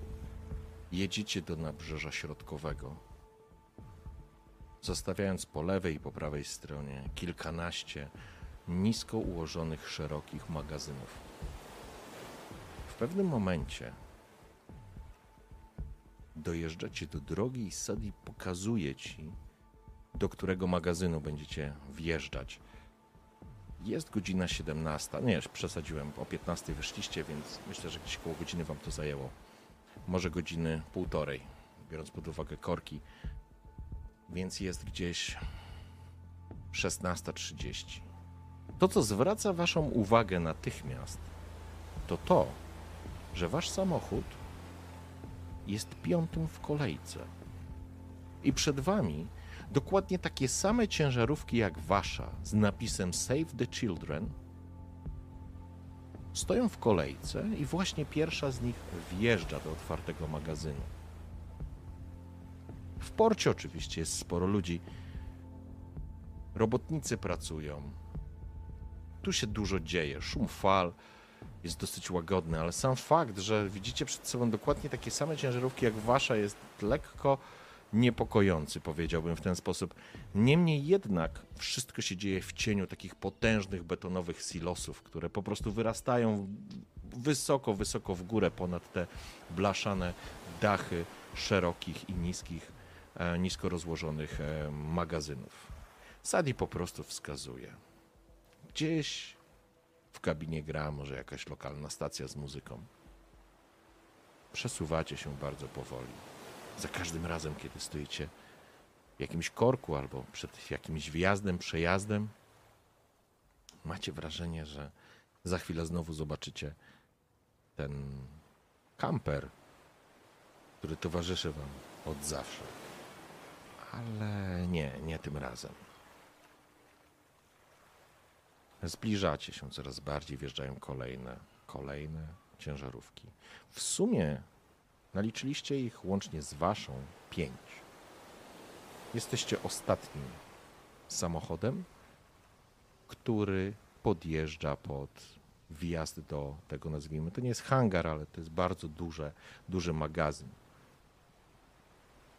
Sadi wychyla się, jakby starając się trochę przepchnąć Leo, podchodzi do bliżej szyby, macha ręką i mężczyźni, wyglądający jak robotnicy, ale, ale to chyba nie są do końca robotnicy, bo obaj, zarówno Kazotto, jak i Leo, macie wrażenie, że mają po prostu zapaskiem broń.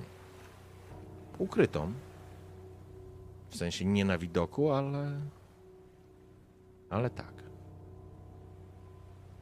Wjeżdżacie do środka. Potężny hangar.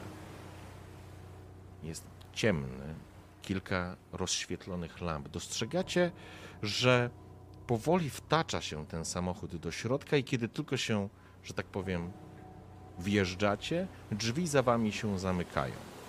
Dwóch mężczyzn robotników po prostu zasuwa te drzwi. Zapada całkowita ciemność, rozpalona tylko kilkoma jakimiś lampami. Sadi zwraca się do ciebie. Zaparkuj tyłem.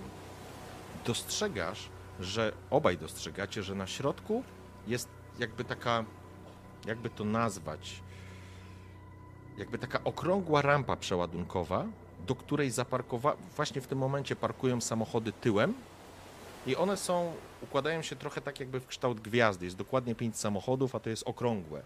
I Sadi po prostu ci wskazuje Kazotto drogę i jakby wygląda to jak, jak taki potężny magazyn, który ma na wysokości również e, takie chodniki, którymi się po prostu przechodzi, ma stalowe, stalowe schody. E, widać, że jest kilka takich elementów, ale jest generalnie cały pusty ten magazyn. Tutaj, tutaj nic nie ma tak naprawdę. Przynajmniej nic nie widzicie, żeby coś było konkretnego. Nie ma towarów, nie ma niczego innego, ale z drugiej strony, z takim ładunkiem jak wasz, w sumie chyba nawet nie jesteście mocno zaskoczeni. Kazot to wykręcasz i parkujesz ciężarówkę. Sadi uśmiecha się. Proszę za mną. Wyskakuje, to znaczy czeka Leo, aż po prostu go wypuścisz. Tak, wychodzę, wypuszczam go, zamykam drzwi. Mhm. Czy ty, ty też wychodzisz z kabiny, czy wy zostajecie w kabinie? Jakby Sadi prosi Ja was, wychodzę. żebyście poszli. Mhm. Okej. Dostrzegacie, że podobna sytuacja jest w innych ciężarówkach. E, Z tej strony, z waszej strony akurat, y, dostrzegacie, że jest. Już sekunda. Jest jakiś dwóch Azjatów. A z drugiej strony z kolei. Tam jest jakiś facet i babka. Ma koszulkę z flagą amerykańską i słychać kilka zdań, mocny akcent. Słyszeliście Amerykanów? To Amerykanie. Ale również mają jakby swoich przewodników, takich jak Sadi.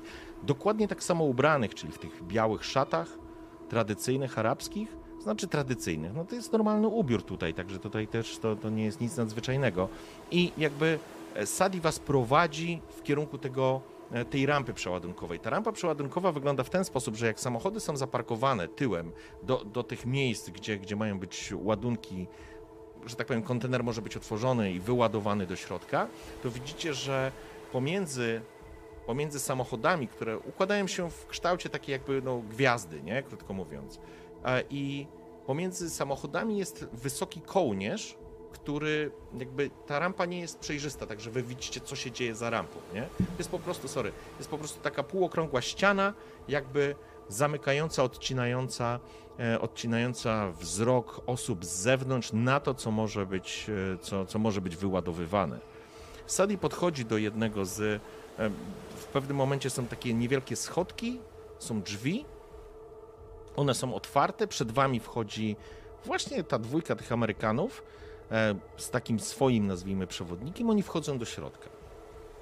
Sadi idzie pierwszy, pokazuje wam ręką, po czym wchodzi po schodkach do góry. Patrzę na Marko. Marko poprawia czapkę znacząco. Mhm. Jakby. hm, Gdybyście się w tej sytuacji znaleźli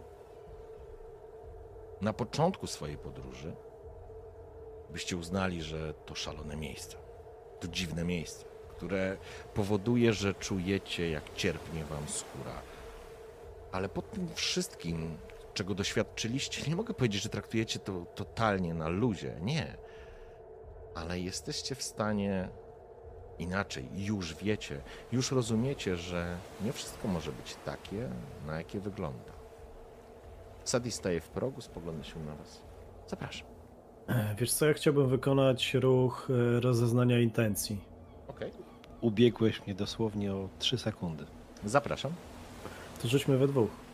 Dobrze, oczywiście, możecie obaj rzucić. E, rozumiem, że chcecie e, odczytać intencje Sadiego. Dokładnie. Okej, Tak jest.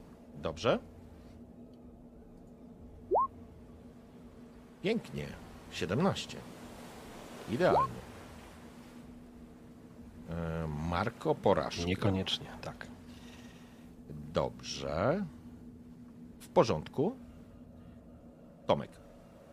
Możesz zadać Dobra. dwa pytania. Mhm.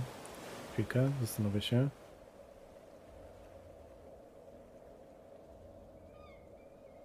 Czy to mogło, może być pytanie e, adekwatne do tych, które Słuchaj, tutaj są? Możesz, Tak? możesz, tak, możesz spróbować e, zadać Okej. pytanie poz, spoza listy, zobaczymy jak No mnie na, pewno, mnie na pewno interesuje, czy, e, czy Sadi ma w stosunku do nas e, dobre intencje, ale w takim sensie, czy nie chce nam zrobić po prostu krzywdy tym działaniem. Mhm.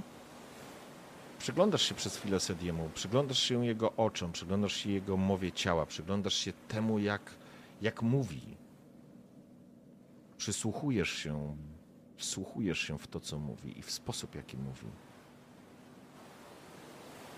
Wyczuwasz w nim ekscytację. Wyczuwasz w nim w stosunku do was. Absolutnie nie wyczuwasz, że chce zrobić wam krzywdę. Wyczuwasz swego rodzaju hmm, podziw. Takie, tak, to jest chyba najbardziej adekwatne słowo. Traktuje was z takim podziwem. I kiedy wiesz, to jest ten moment, kiedy po prostu analizujesz, jak mówi, jak zachowuje się w stosunku do was i, i tak dalej, nagle Kazotto jakoś dziwnie się zachował. Coś może nawet wymsknęło mu się coś. E, Sadi natychmiast to spostrzega, jego mina robi się zupełnie szczerze zatroskana. E, czy coś się stało? E, proszę, proszę się nie martwić. Wszystko jest w porządku. Jesteście u kresu swojej podróży. Jesteście bohaterami. Mogę tylko, mogę tylko zazdrościć wam tylko kim jesteście. Tylko, Marko że- się, Marko Dobra, się zupełnie. Tak, Marko idąc po, tym, po, tym, po tych schodkach zawahał się, tak jakby chciał wrócić po coś do samochodu zupełnie bez sensu, zupełnie abstrakcyjnie. E, I chwycił, chwycił w tym momencie za, e, za ramię, za koszulę Leo, tak jakby chci, chciał go zatrzymać. I pewnie to zauważył Sadi, że, że to zawahanie całkiem pewnego siebie i pewnie parkującego tyłem Marko było jakieś takie jakby w ostatnim momencie chciał zrezygnować. Puścił koszulę oczywiście, ale nie był zbyt pewny, żeby wchodzić do środka. I ten, ten wzrok Sadiego i Marco spotkał się na e, kilka chwil. Nie, nie został przekonany. Ale szedł jak. e, Miał takie poczucie bardzo gęste, jakby szedł do rzeźni. Mhm. Leo, drugie pytanie. Kiedy widzę, jak zachowuje się Marko, to tak chwytam go za przedramię. E, mówię po cichu. W porządku. I moje drugie pytanie to. Co Sati teraz zamierza zrobić? Znaczy, gdzie to nas doprowadzi?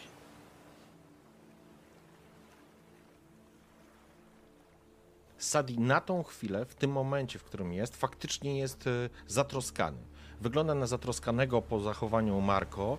E, Marko zachował się, jakby odsłonił się, tak jakby pokazał swoją niepewność, swoją obawę, swój strach, jakby chciał się cofnąć.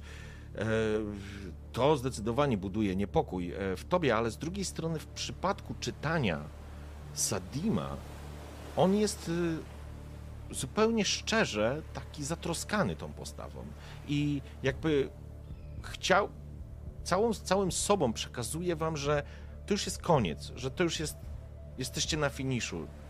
Wystarczy to domknąć i jest po temacie.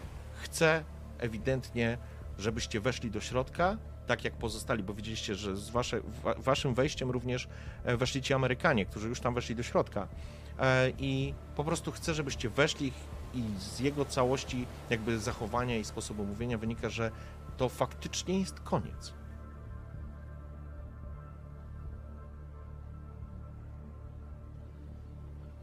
Marko.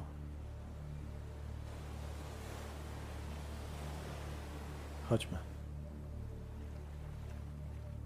To chodźmy było bardzo przekonujące, bo powiedział, powiedział to ten, któremu jako jedynemu teraz jest w stanie zaufać. Ale to jest jednocześnie takie chodźmy, w którym Marko ma poczucie, że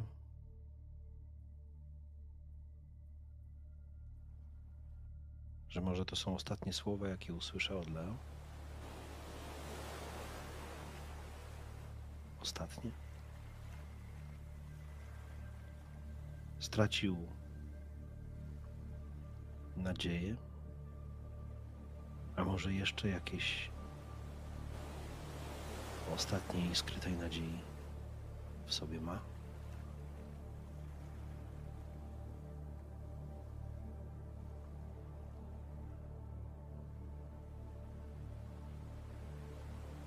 Zaczynam iść w kierunku tej rampy. Wchodzicie, to są takie metalowe schodki, które są jednym z wielu elementów wnętrza całej tej hali. W hali jest ciemno generalnie, natomiast z tej rampy po prostu bije światło. Jest tam światło, widać to przez otwarte wejście i wysuwa się taka, inaczej wysuwa to złe słowo, po prostu łuna światła bije z tej rampy w powietrze, nie? Widać jak ona się po prostu unosi nad całą tą konstrukcją. Ta konstrukcja jest na tyle wysoka, że ona po prostu zamyka, ona jest na wysokości tych kontenerów, nie? Że po prostu wyładunek zdecydowanie jest e, z zewnątrz niewidoczny, nie?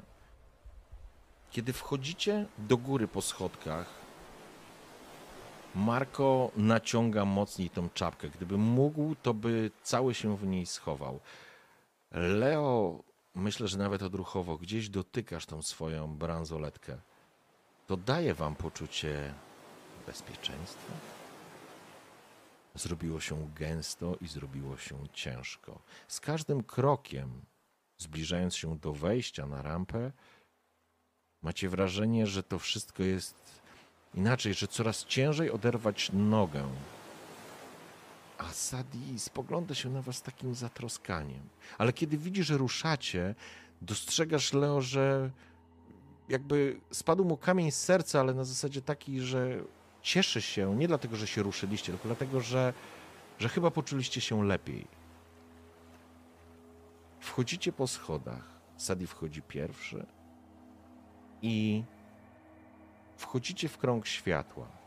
Pierwsze, co dostrzegacie, to jest taka okrągła rampa w tym momencie i widzicie pięć faktycznie tyłów ciężarówek, pięć kontenerów, które są do was e, jakby skierowane do wewnątrz, do tej rampy i jakby miał to najlepiej na zegarze powiedzieć, to wygląda to tak ósma, szesnasta, druga, dziesiąta i dwunasta. Tak, tak to mniej więcej się układa, a wejście do tej rampy jest od godziny szóstej.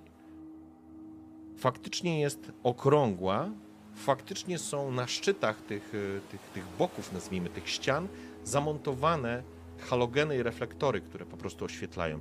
To, co rzuca wam się w oczy natychmiast, na środku tej rampy jest coś przykrytego brezentem. Jest taka jakby jakby były tam pod tym prezentem poukładane jakieś kartony czy, czy, czy, czy, czy jakieś inne rzeczy.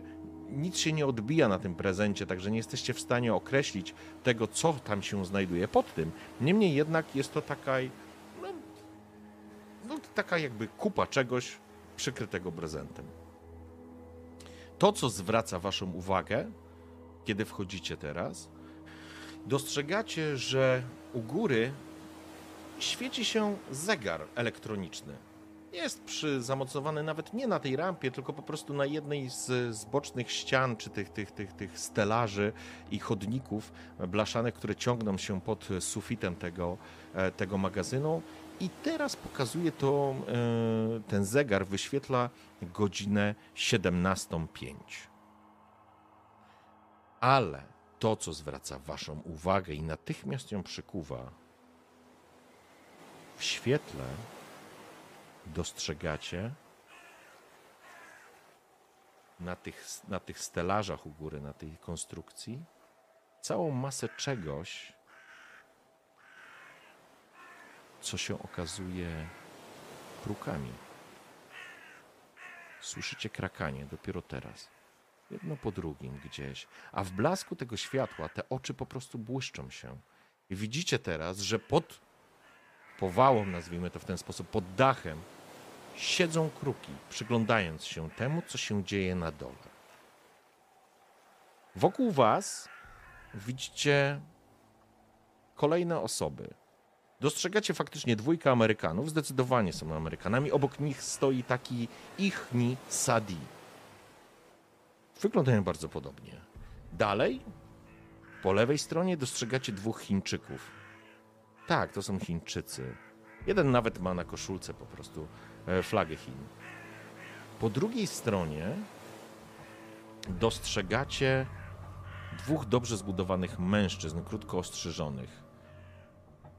Mówią coś do siebie, spoglądając, stoją też przy, jakby przy swojej ciężarówce. Słyszycie, że mają twardy akcent. To ktoś z Europy Wschodniej. Może rosyjski język, albo któryś z pokrewnych. I obok nich stoi kolejna dwójka o hebanowych skórach. Natychmiast, Leo, ty jesteś z Afryki. Poznajesz, to muszą być mieszkańcy chyba Konga.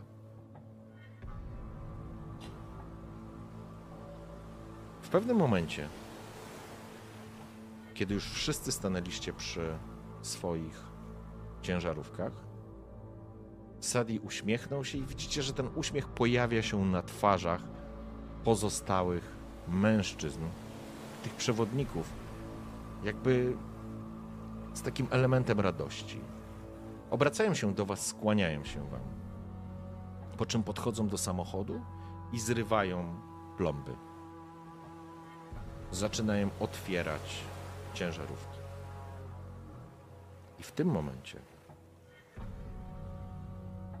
dostrzegacie i słyszycie wśród tych kruków i krak, krak, krakania od czasu do czasu dźwięki idącego jakiego, dźwięki kroków, ale idących jakby po tej nie rampie, tylko po tym chodniku metalowym podwieszonym wyżej, ponad ziemią.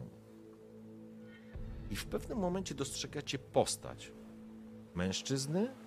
Z pewnością wygląda po sylwetce, że jest mężczyzną. Ma na głowie maskę, która jest, która wyobraża kruka. Powitajmy naszych gladiatorów i powitajmy akolitów. Cóż za piękny dzień nadchodzi dla nas wszystkich. Dla kruka padlinożercy, dla pana naszego haraba serapa. I nagle dostrzegacie, że z jednej i z drugiej strony, wśród ciemności, dosuwane są żelazne stelaże, które wychodzą ponad to. I słyszycie ruch. Jakby tam była masa ludzi. Słyszycie dziesiątki kroków. Jakby ci ludzie wchodzili po schodach.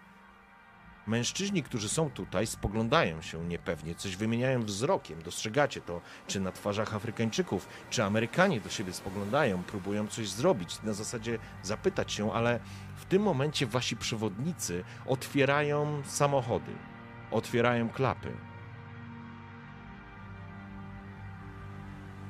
I teraz dostrzegacie, że wzdłuż jednego i drugiego boku tej rampy po prostu wyrosły, jakbym to nazwał najlepiej, stalowe trybuny, na których pojawili się ludzie. Ludzie w maskach przedstawiających kruki.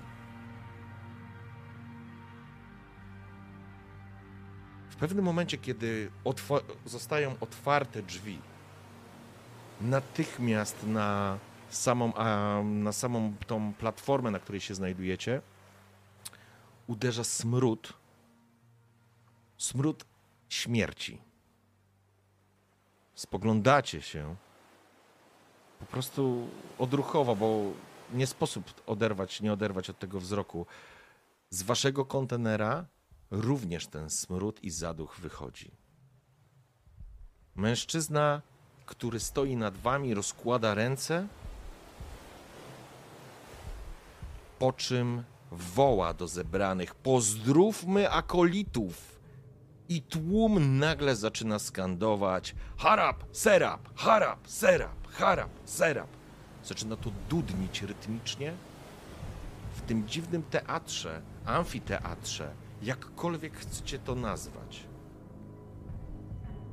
Dostrzegacie, jak mężczyźni, jakby zaprogramowani, oni synchronicznie podchodzą do tego środkowego, do, tej, do tego czegoś przykrytego prezentem. Łapią to i ściągają. Chciałbym, żeby każdy z Was rzucił sobie w tym momencie weź się w garść. Przepraszam, weź się w garść. Tak, weź się w garść.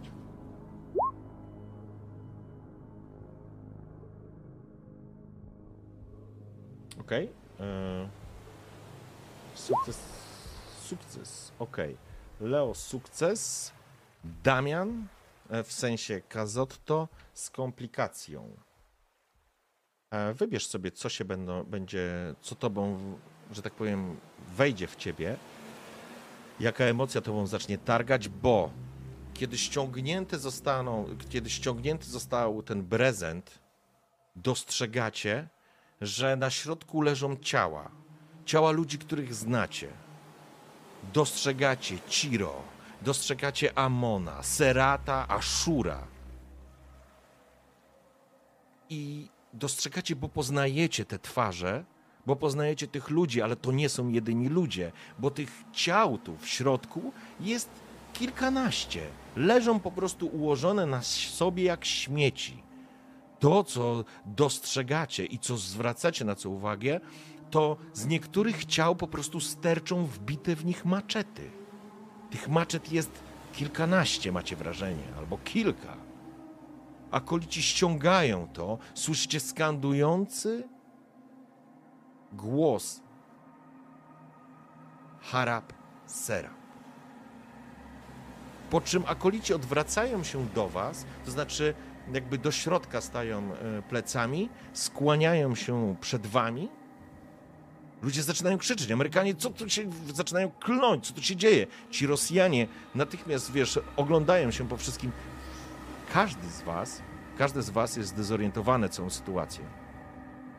Po czym dostrzegacie, jak Sadi obraca się, wyciąga z mlaśnięciem maczetę, robi to dokładnie to samo pięciu, czterech pozostałych Sadi obracają się do siebie i zamachują się w synchronicznym uderzeniu, tnąc się na wysokość szyi.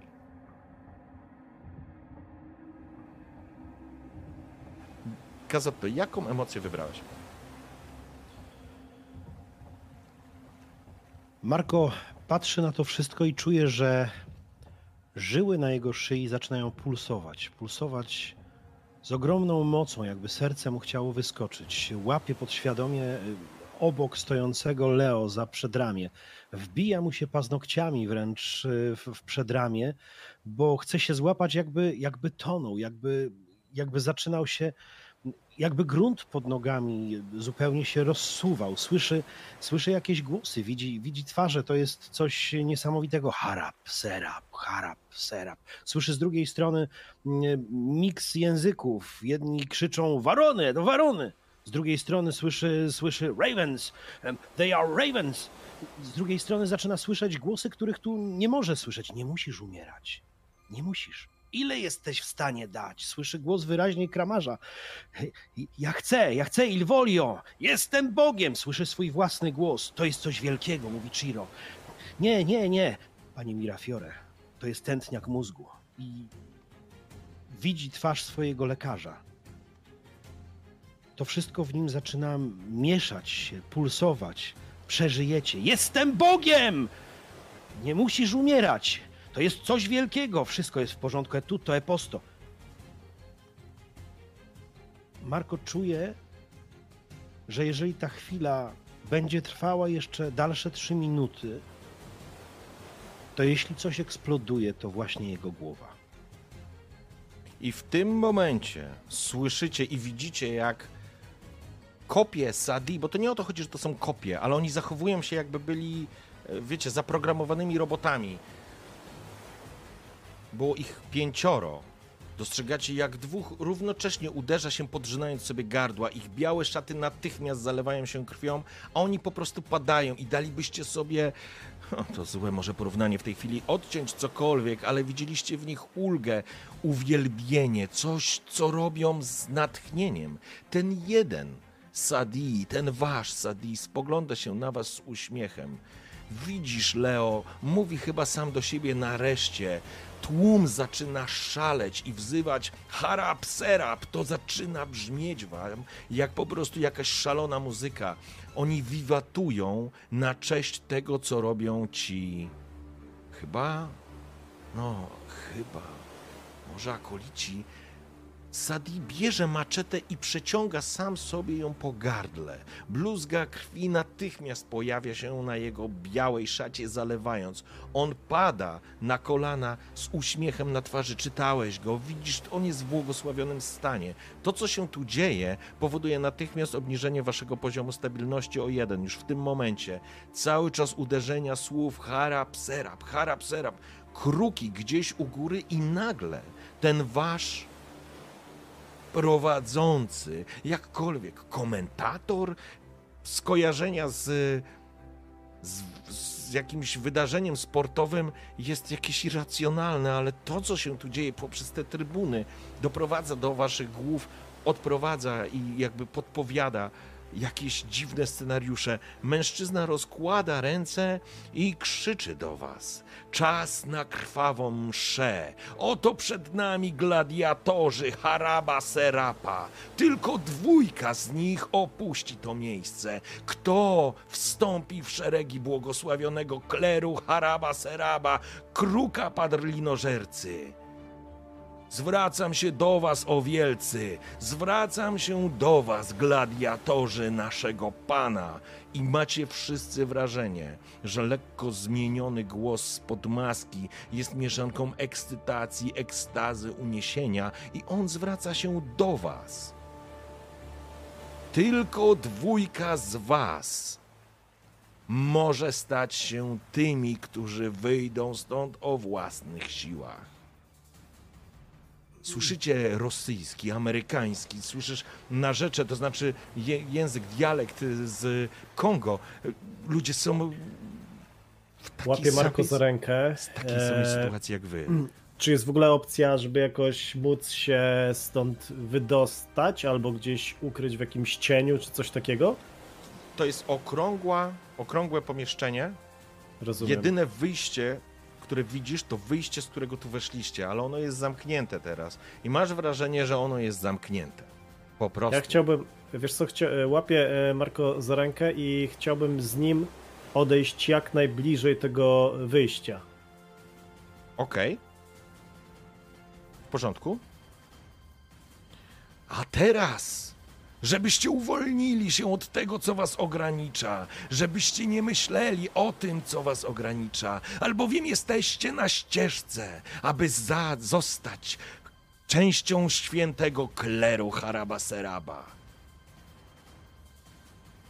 I w tym momencie dostrzegacie, jak wzdłuż tych trybun, na których widzicie wijących się w ekstazie ludzi, którzy wywrzaskują, czekają, rozpalają się światła, monitory. Rozświetla się pierwszy monitor. Widzicie na nich jakąś. Tak, afrykańską kobietę jedzącą coś w jakiejś restauracji. Dalej rozpala się kolejny. Widzicie nieznanych wam ludzi. Jakąś starszą osobę, chyba babcię albo dziadka, którzy. chyba dziadkowie są na jakimś placu zabaw. Kolejne. Tu, tu. Czujecie, jak cierpnie wam skóra, bo zanim wszystkie, wszystkie monitory się rozpaliły, wy wiedzieliście, co zobaczycie na swoich. Kiedy Leopoldzie zapalił się monitor i zobaczyłeś obraz z kamery pokazującej twoją córkę z żoną idącą w sklepie, robiącą zakupy, tak jakby ktoś, wiesz, z ukrytej kamery filmował. Poczułeś, jak coś ciężkiego spada ci do żołądka. Kazotto, ty nie rozumiesz, ale spoglądasz ostatni monitor, który się rozpalił, widzisz obraz, jakby ktoś był w domu twojego wujostwa, bo widzisz swoją ciotkę, która siedzi obok łóżka, na którym leży Sebastiano i rozmawia z tym kimś.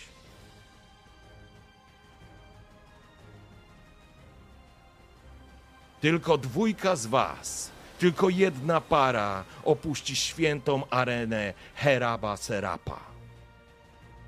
Co, szukam- Któż to Szukam będzie? broni odruchowo. Szukam Mhm. broni. Nie pamiętam, czy ją mam, czy nie mam. Po prostu szukam. Wiem, że Marko na pewno ma ze sobą broń. Mhm. Wynośmy się stąd, Marko. I teraz Nie weźmiemy Słusznie. udziału w żadnych jebanych igrzyskach. Za dużo tego. No, no, it's impossible. Siergiej, dawaj, dawaj! Marko! wrzeszczy Marko! Rosjanin i rzuca się w kierunku ciał znalezionych, znale, znajdujących się na środku. Biegnie, biegną obaj. Po wystające z ciał maczety albo te, które leżą na ziemi. Co robicie? Wynośmy się stąd. Słyszycie herab, serap, herab, serap, herab, serap. Dopiero w tym momencie, dopiero w tym momencie do mnie dociera, kiedy widzę, jak te, jak te maczety są unoszone z tych ciał. Wcześniej Marko był jak wbetonowany w podłogę i nie słyszał, nie słyszał głosu Leo. Dopiero w momencie, kiedy słychać było mlaśnięcie wyjmowanej maczety z ciała, jakby się nagle obudził. Leo, ale gdzie jest wyjście? Którędy? Którędy mamy uciekać? Spróbujmy przez te drzwi. Afrykańczycy również rzucili się do ciał.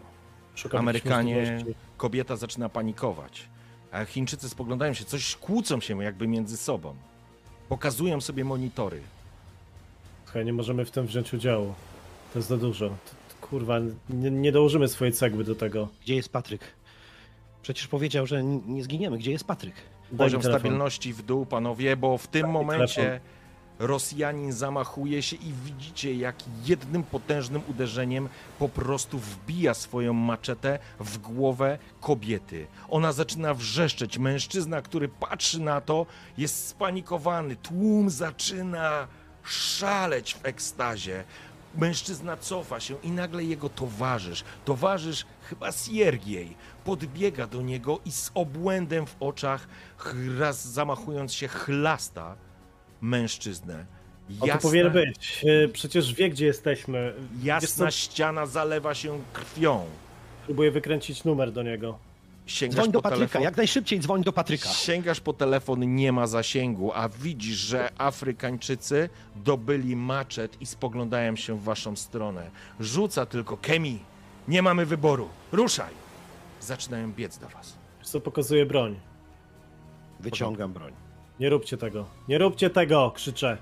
Widzisz, he, harab, serap, zaczyna, jaki Nie poziom dajcie się stabilności? omamić. On wam po prostu stabilność zaczyna wam spadać. Panowie, przed wami dwóch Proszę mężczyzn w szaleństwie biegnie, to znaczy zdesperowanych, biegnie, rzucając się na was z maczetami i dostrzegacie, jak po prostu tłum faluje. Wrzeszczy w ekstazie, to jest chore, ale nie ma teraz czasu na to, żeby zorientować się, że tak powiem, rozglądać się. Sam fakt, że widzicie was, waszych bliskich na ekranach, właśnie zniknął ekran Amerykanów. Zgasły. Słyszycie wrzask ludzi, chichot, szaleństwo. To wszystko się dzieje w jednym momencie, więc wybaczcie, że to przeciągam, ale macie również wrażenie, że kiedy padło, padły dwa pierwsze ciała, coś się dzieje w tych wielkich kontenerach. Słyszycie jakieś dźwięki. I teraz wracamy do was. Przyładowuję broń, wyczekuję i strzelam.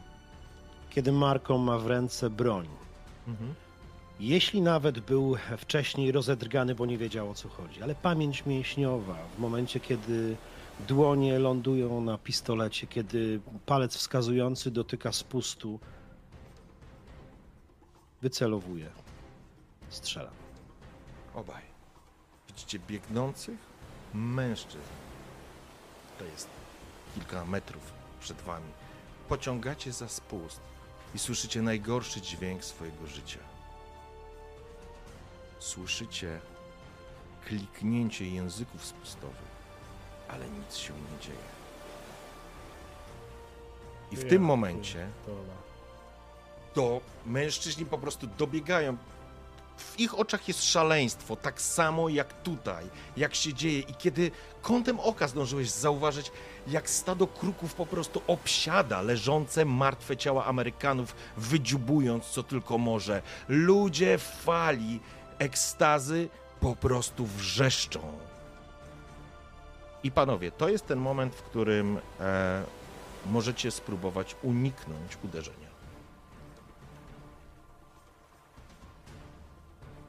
A czy mogę zrobić coś innego? Co byś Czy chciał mogę zrobić? spróbować takim chwytem judoki po prostu wpaść mu, wpaść na niego, ale tak pod nogi?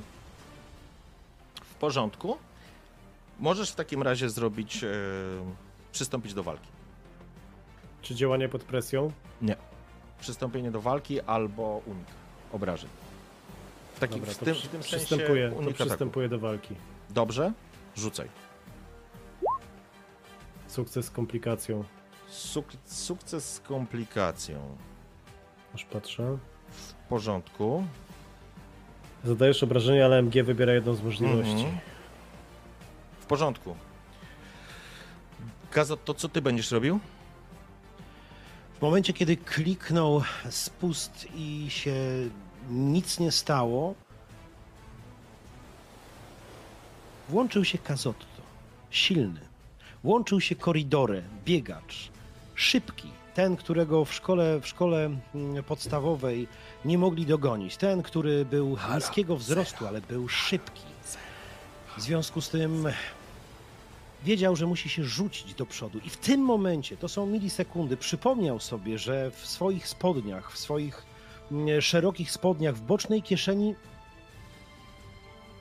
jakby na moment zobaczył scenę z promu, kiedy wyciągnął sztylet z ciała. Tak jak przed chwilą wyciągali maczety z ciał ci, którzy byli tam na miejscu.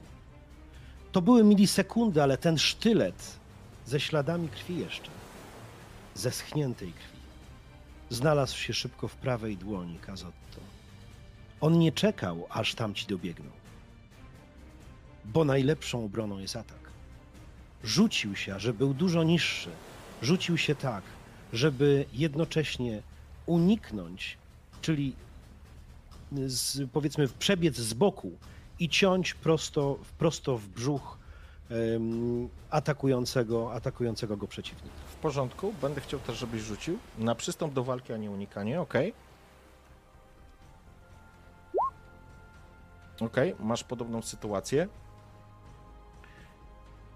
Jak to wygląda? Wygląda to następująco. Leo, rzucasz się tak, jak planowałeś. Rozumiem, że intencją było rzucenie mu się pod nogi i wywrócenie go, tak? Dokładnie, tak. Okej, w porządku. Też trochę wykorzystanie, wiesz, jego tego pędu, Mhm. wyczekanie i po prostu jakby wskoczenie tak, żeby on, tak jak, ja bym go chciał wyciąć po prostu z Mhm. nóg, tak żeby ewentualnie też jakoś mu ta maczeta wypadła, jeżeli to jest porządku? możliwe. w porządku, rzucasz się pod nogi. Być może gdybyście nie stracili tyle czasu na przygotowanie broni, może tutaj za, za, zabrakło choćby tych kilku cennych sekund. Rzucasz się, ale mężczyzna również się zamachuje. Maczeta gwizdże nad tobą, nie zadając śmiertelnego ciosu, ale czujesz, jak rani twoje plecy i rzucasz mu się pod nogi. Dostajesz cięcie, które rozcina ci plecy, czujesz ból. Chciałbym, żebyś sobie obniżył jeden poziom obrażeń sobie, żebyś wrzucił, ale rzucasz się pod nogi. Mężczyzna, który Kemi albo e, Abedi, nie, masz nie ma znaczenia, traci równowagę i w tym momencie widzisz, jak wylatuje ponad ciebie. Kazotto z boku rzuca się jak kot do walki, przygotowany do tego, żeby walczyć tak, jak walczyłeś w Neapolu. I widzisz, mężczyzna z przerażeniem próbuje się zamachnąć, próbuje cię trafić. On walczy o swoje życie i swoich najbliższych, ale ty, Kazotto, również. Maczeta świszcze obok ciebie, ale dochodzisz swoim nożem, kuchennym, chamskim nożem. Chciałeś wbić mu w bok, ale mężczyzna niestety ustawił się w ten sposób, że po prostu rozcinasz jego bok, tak jak przed chwilą Leopold dostał od swojego sojusznika, przeciwnika, który teraz właściwie leci w powietrze. Sz, sz, ostrze przesuwa się po jego żebrach, ale rozcinając tak naprawdę niespecjalnie groźnie. Mężczyzna lawiruje obok ciebie, próbuje się po prostu obrócić i stanąć do was twarzą w twarz. Leopold, widzisz jak ten mężczyzna, który stał, który ciebie atakował, on po prostu wywraca się. Słychać krzyki i słychać, że Rosjanie muszą walczyć chyba z Chińczykami w tym momencie. A Dobiegam- cała, cała ta widownia, publika po prostu skanduje harap, serap i w tym momencie słyszycie, kto zostanie czempionem kruka padlinożercy. Niech trwa krwawa msza, sprawdźcie, co macie pod siedzeniami. To jest wszystko się dzieje, wiecie, w tak zwanym międzyczasie, więc dostrzegacie, kiedy po prostu obracacie się do swoich przeciwników, jak ludzie sięgają po, po coś. Ta widownia, jak widzisz, jak unoszą maczety i zaczynają się mordować nawzajem. W ekstatycznym wrzasku i krzyku i przy akompaniamencie kruków. I teraz przechodzimy do Was. Czy to powoduje obniżenie stabilności, czy nie? Zdecydowanie. Czy już... Wasza stabilność, słuchajcie, ja już nawet nie mówię, to jest Ja kwestia... jestem znerwicowany już. To, to, to jest już kwestia, słuchajcie, e, to, co, czego jesteście świadkiem w czym bierzecie udział, po prostu nie jest niczym kurwa normalnym. Wy po prostu wypalacie się. Przyjmijmy z rundy na rundę, po prostu ta stabilność spada. Tak, ja też myślę, że po prostu w tym momencie no to jest walka o życie. Tutaj się nie zastanawiamy, e, wiesz, nad, tym, nad tymi wszystkimi rzeczami, które się dzieją, tylko nad tym, żeby kolejne sekundy po prostu jeszcze przeżyć, żeby jakoś się wykaraskać z tego. Więc kiedy ten gość upada na ziemię, no to jest już mój.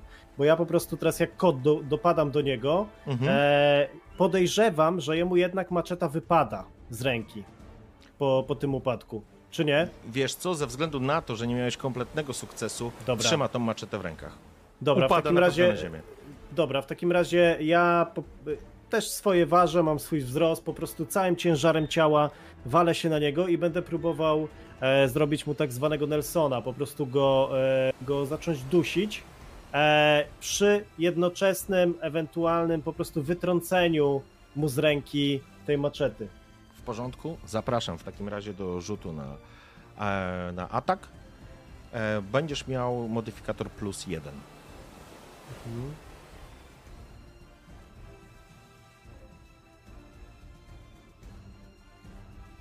i słyszycie w tle harap zera. Harap zero? Nie Coś- wiem, coś ja, ja coś źle wpisałem, bo ja wpisałem plus jeden. To coś jest nie tak. Nie, dobra, to, to jest niemożliwe. Tak, bo byś Chociaż- miał na, pe- na pewno musiałbyś mieć przynajmniej. Czyli modyfikator jeden po prostu tak, wpisać, tak, tak, tak. Bo plus je... Okej, 19, sukces pełen. W porządku. Dobrze, e, Leopold, rzucasz się do tego wystraszonego, do tego wystraszonego mężczyzny. Oplatasz go nogami i rękoma, zakładasz mu po prostu chwyt. Automatycznie o, zaciskasz ramiona, czujesz jak mięśnie po prostu drgają ci pod skórą i masz wrażenie, że gdzieś tam z tego waszego konteneru słychać powoli kroki i widzisz, że nie tylko z waszego konteneru, po prostu z innych kontenerów zaczynają wychodzić i obaj to dostrzegacie. Artefakty, relikty? Nadchodzą nefaryci! Wrzeszczy mężczyzna w masce kruka.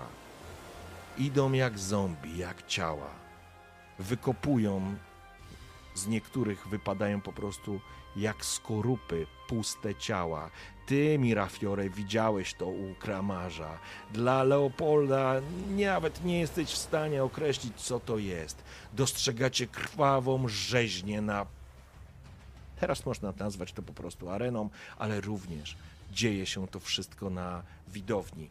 Leopold rzucił się na swojego przeciwnika. Marko, stajesz twarzą w twarz z rosłym Afrykańczykiem, który z przerażeniem mówi: Przepraszam, przepraszam, zamachuje się na ciebie. Co robisz?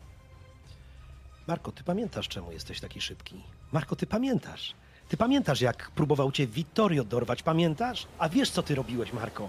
Ty po prostu umiesz się zatrzymać, w pełnym pędzie umiesz się zatrzymać i nagle odwrócić. Marko, pamiętasz, jak gonił cię Roberto? Pamiętasz? Pamiętasz, jak dałeś mu w ryj? Tylko dlatego, że zatrzymałeś się na chwilę i mogłeś się odwrócić do niego i dałeś mu prosto w ryj. Marko, pamiętasz? I Marko robi dokładnie to samo. On zatrzymuje się prawie momentalnie. Może to dlatego, że, że jest szybki, a może to dlatego, że jest przecież bardzo niski. I nóż, który trzyma w ręku, jest zdecydowanie mniejszy, tak jak on.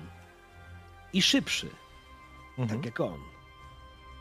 Raz, dwa, trzy uderzenia w kierunku przeciwnika, który stoi przed nim.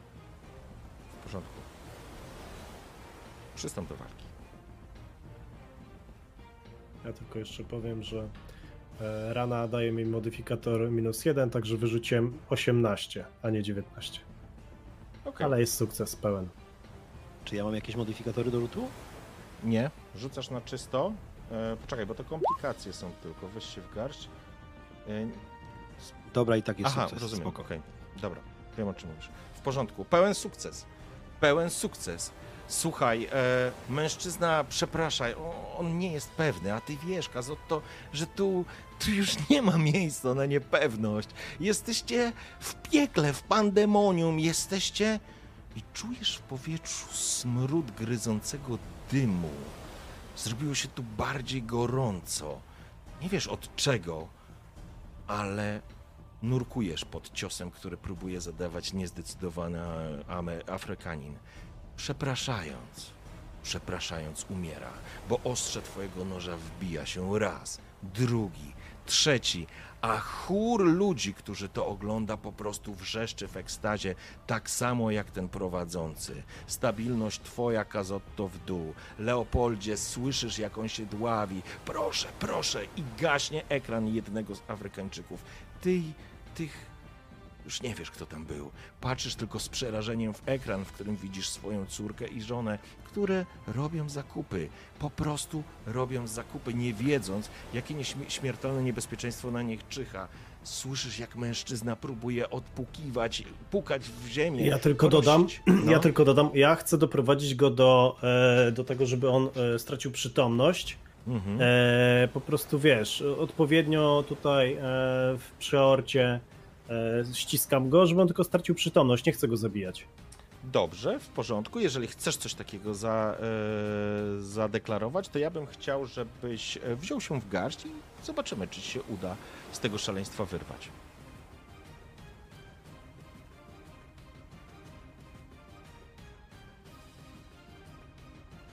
Czy jesteś w stanie kontrolować się? 15, pięknie. Ale poczekaj, bo mam minus jeden. Czyli to jest e, z rany. komplikacjami. Z komplikacjami, w porządku. Mm. Dobrze. Obniżysz Strach. sobie... Ja, okej. ja czuję strach przed tym, że mogę zabić go. Mimo wszystko. Ja wiem, że on jest napastnikiem, że tu walczy o życie, ale ja w życiu nie miałem takiej sytuacji walki o życie. W sensie były różne sytuacje oczywiście, ale z drugim człowiekiem nie walczyłem o życie. W porządku. Jakby Więc to przerażenie, ale ta sytuacja jest chora. To jest chore gówno, ale, ale boisz się zabić. Boisz się zabić i widzisz, że mężczyzna próbuje uderzać. Kazotto dostrzegasz. Dostrzegasz, że Leopold ma wątpliwości, jak ten, który właśnie się ukląkł przy tobie, łapiąc się za trzy rany na swoim torsie, spogląda się na ciebie z taką niepewnością. On, on nie rozumie, że umiera i gaśnie w tym momencie jeden z monitorów e, chińskich. Ch- Rodzina chińska po prostu gaśnie i dostrzegacie, że z drugiej strony gaśnie ktoś, o, to chyba Moskwa. Taki szalony, szalona myśl, bo gdzieś w tle widziałeś jeden z wielkich pałaców. I w tym momencie Leo, mężczyzna ci po prostu wiotczeje w rękach, traci przytomność. Jesteś, e, Kazotto, stoisz nad nim i dostrzegacie obaj następującą sytuację. E, wasza stabilność cały czas w dół. Tutaj już jakby nie, ta sytuacja jest na tyle nienormalna, że to, co się dzieje wokół was, jest po prostu szaleństwem totalnym. I w pewnym momencie, kiedy dostrzegacie, że na arenie znajduje się teraz Rosjanin, Chińczyk, Chińczyk zabił, zabi, wymienili się kolegami. Teraz oni patrzą się na, na siebie i obracają się w jednym momencie na was. W tej chorej sytuacji wiążą się natychmiast nowe sojusze. Krew spływa i zakrywa niemalże całą podłogę. Jest tu totalna rzeźnia i masakra. To samo dzieje się na widowni, która w ekstazie po prostu wyje w powietrzu i widzicie, jak gasną kolejne monitory i dostrzegacie, jak te kruki po prostu obsiadają martwe ciała i wydziobują, co się da wydziobać. A prowadzący wrzeszczy harap serap, harap serap. To wielka krwawa msza dla ciebie, dla ciebie. Będziesz miał dwóch nowych czempionów, panie. I Leo, również zaczynasz wyczuwać strasznie gryzący dym. Spoglądasz się, jest tu strasznie gorąco i obaj zaczynacie dostrzegać w tym momencie, że ponad tym całą areną zaczyna czerwienić jedna ze ścian. Jakby od temperatury. Ale nie ma teraz na to czasu. Mężczyznę zwalasz, Leopold, nieprzytomnego mężczyznę. Kazotto stoi obok ciebie. Dwóch mężczyzn jest tam i wszyscy wrzeszczą. A to, co się dzieje wokół was, zaczyna po prostu pękać. Świat, który widzicie, zaczyna pękać. I widzicie obaj po prostu przebitki, że nie jesteście na takiej improwizowanej arenie, ale jesteście na prawdziwej arenie, z która wygląda jak wyciągnięta z walk gladiatorów z czasów rzymskich. Czerwono-czarne niebo, snu, sunu, sunujący się, przepraszam, po tym niebie dym, zapach śmierci, krwi i rozkładu, masa ciał, arena przyozdobiona elementami ludzkimi, ale nie tylko.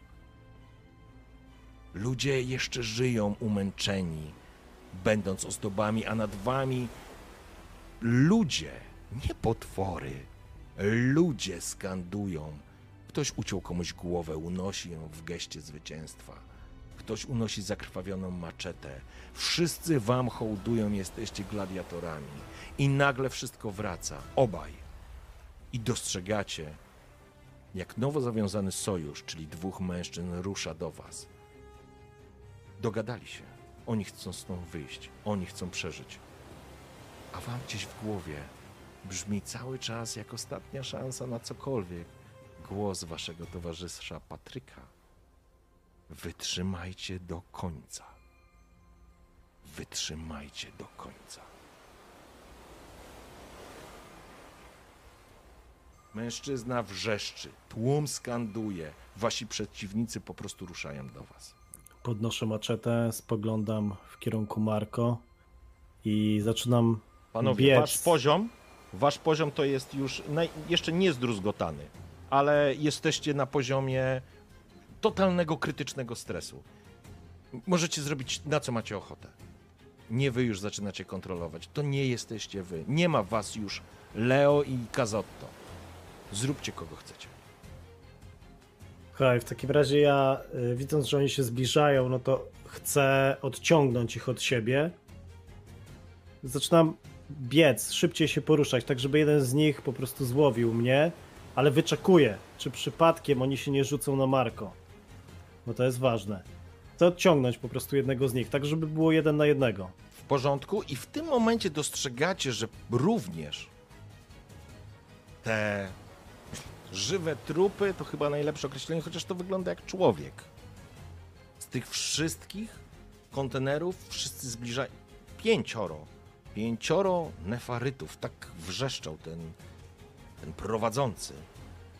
Podeszło do stosu ciał. Chwycili się za ręce i wyginają się, trzęsąc się i krzycząc i wrzeszcząc. Nie masz czasu obserwować, co się dzieje, ale masz wrażenie, że ich skóra po prostu pęka. Jakby z ich ciał pojawiały się jakieś organiczne elementy, które zaczynają się po prostu splatać i splatają się nad tym stosem ciał, tworząc coś na kształt organicznego owalu.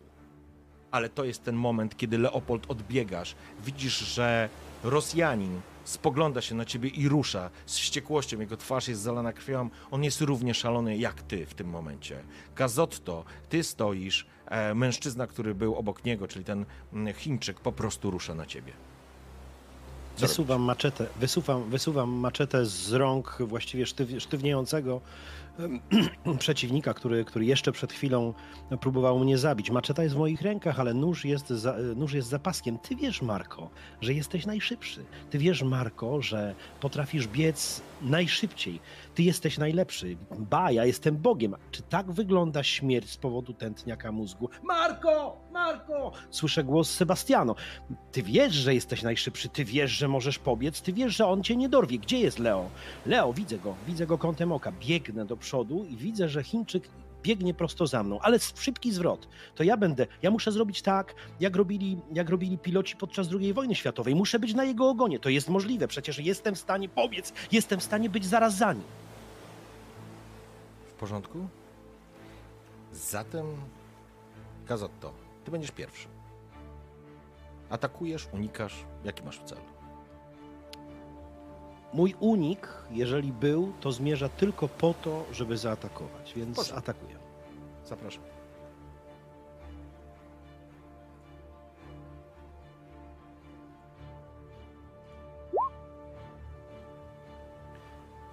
I pamiętaj, że masz przerzut. No i właśnie z tego chcę skorzystać.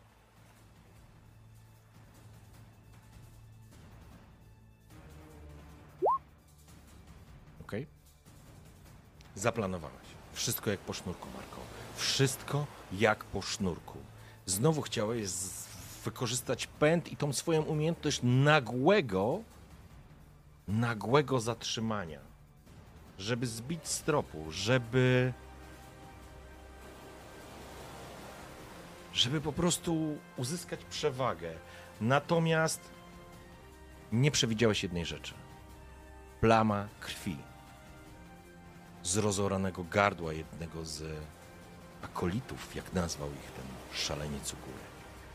Próbowałeś się zatrzymać, całą siłą wbić pięty i nagle poczułeś, że ta pięta wyjeżdża spod ciebie. Tracisz równowagę, zamachujesz się ciosem, który wcześniej miał być mierzonym, śmiertelnym ciosem w tego mężczyznę. Twój nóż leci, raniąc jego rękę, ale również dostrzegasz, że on nie traci swojego impetu. Nie wybiłeś go z rytmu, zadałeś obrażenia, trafiłeś go, ale w tej sytuacji, w której się znajdujecie, szaleństwie, w którym się znajdujecie, absolutnie nie jesteś w stanie w tym momencie go wystraszyć.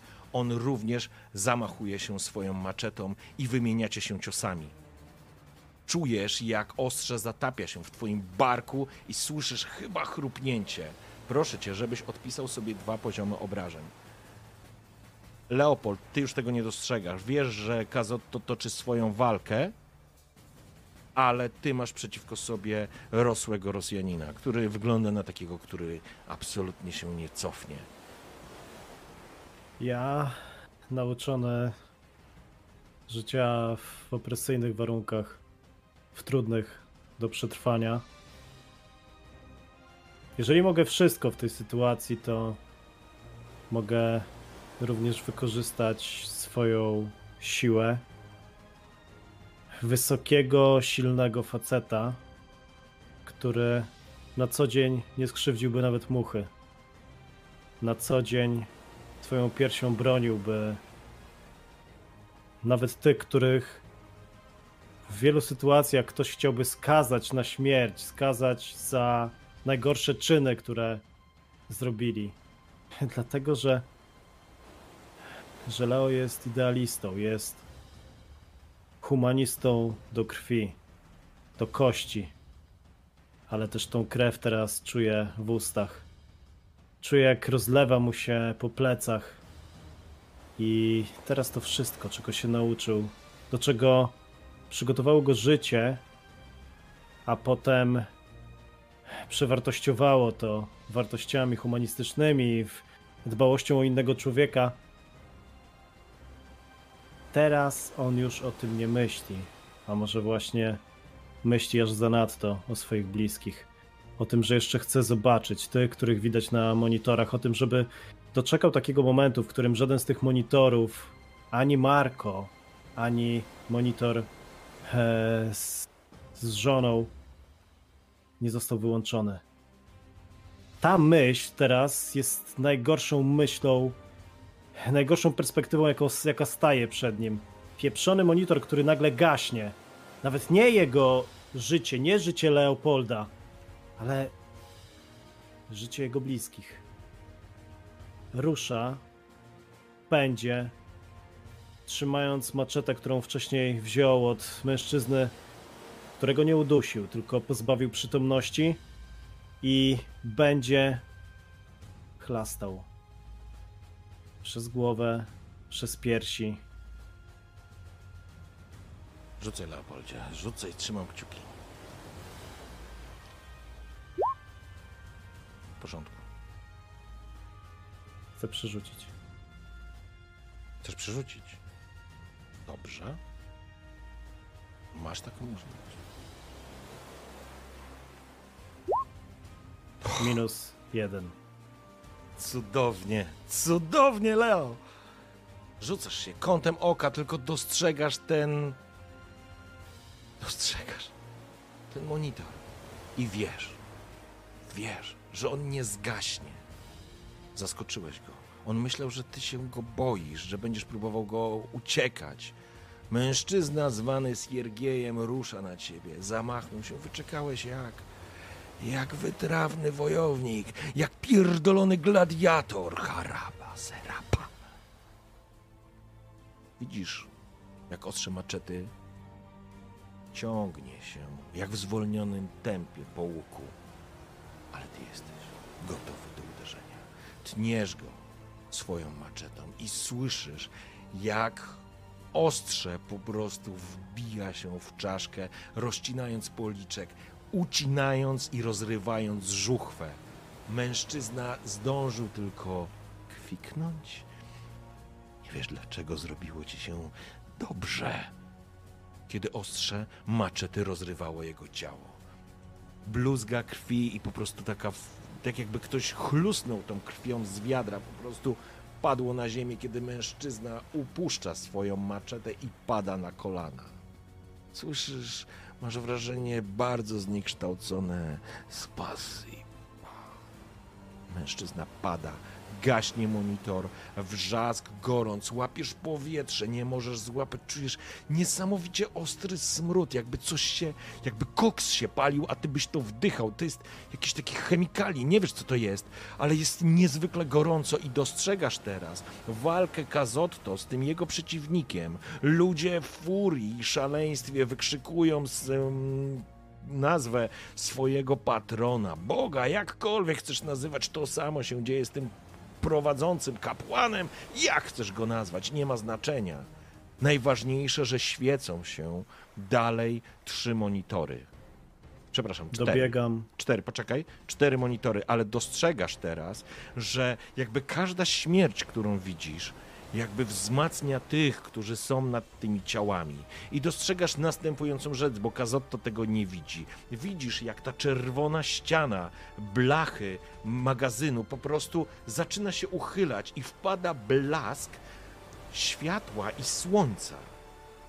Jakby otworzył ktoś wrota i nagle za tym, razem z tym blaskiem dostrzegasz, jakby do środka wpadła, jakby to nazwać, trąba powietrzna, ale masz wrażenie, że ona pojawia się jak wir, jak taki vortex, pojawia się po prostu, jakby przenikała.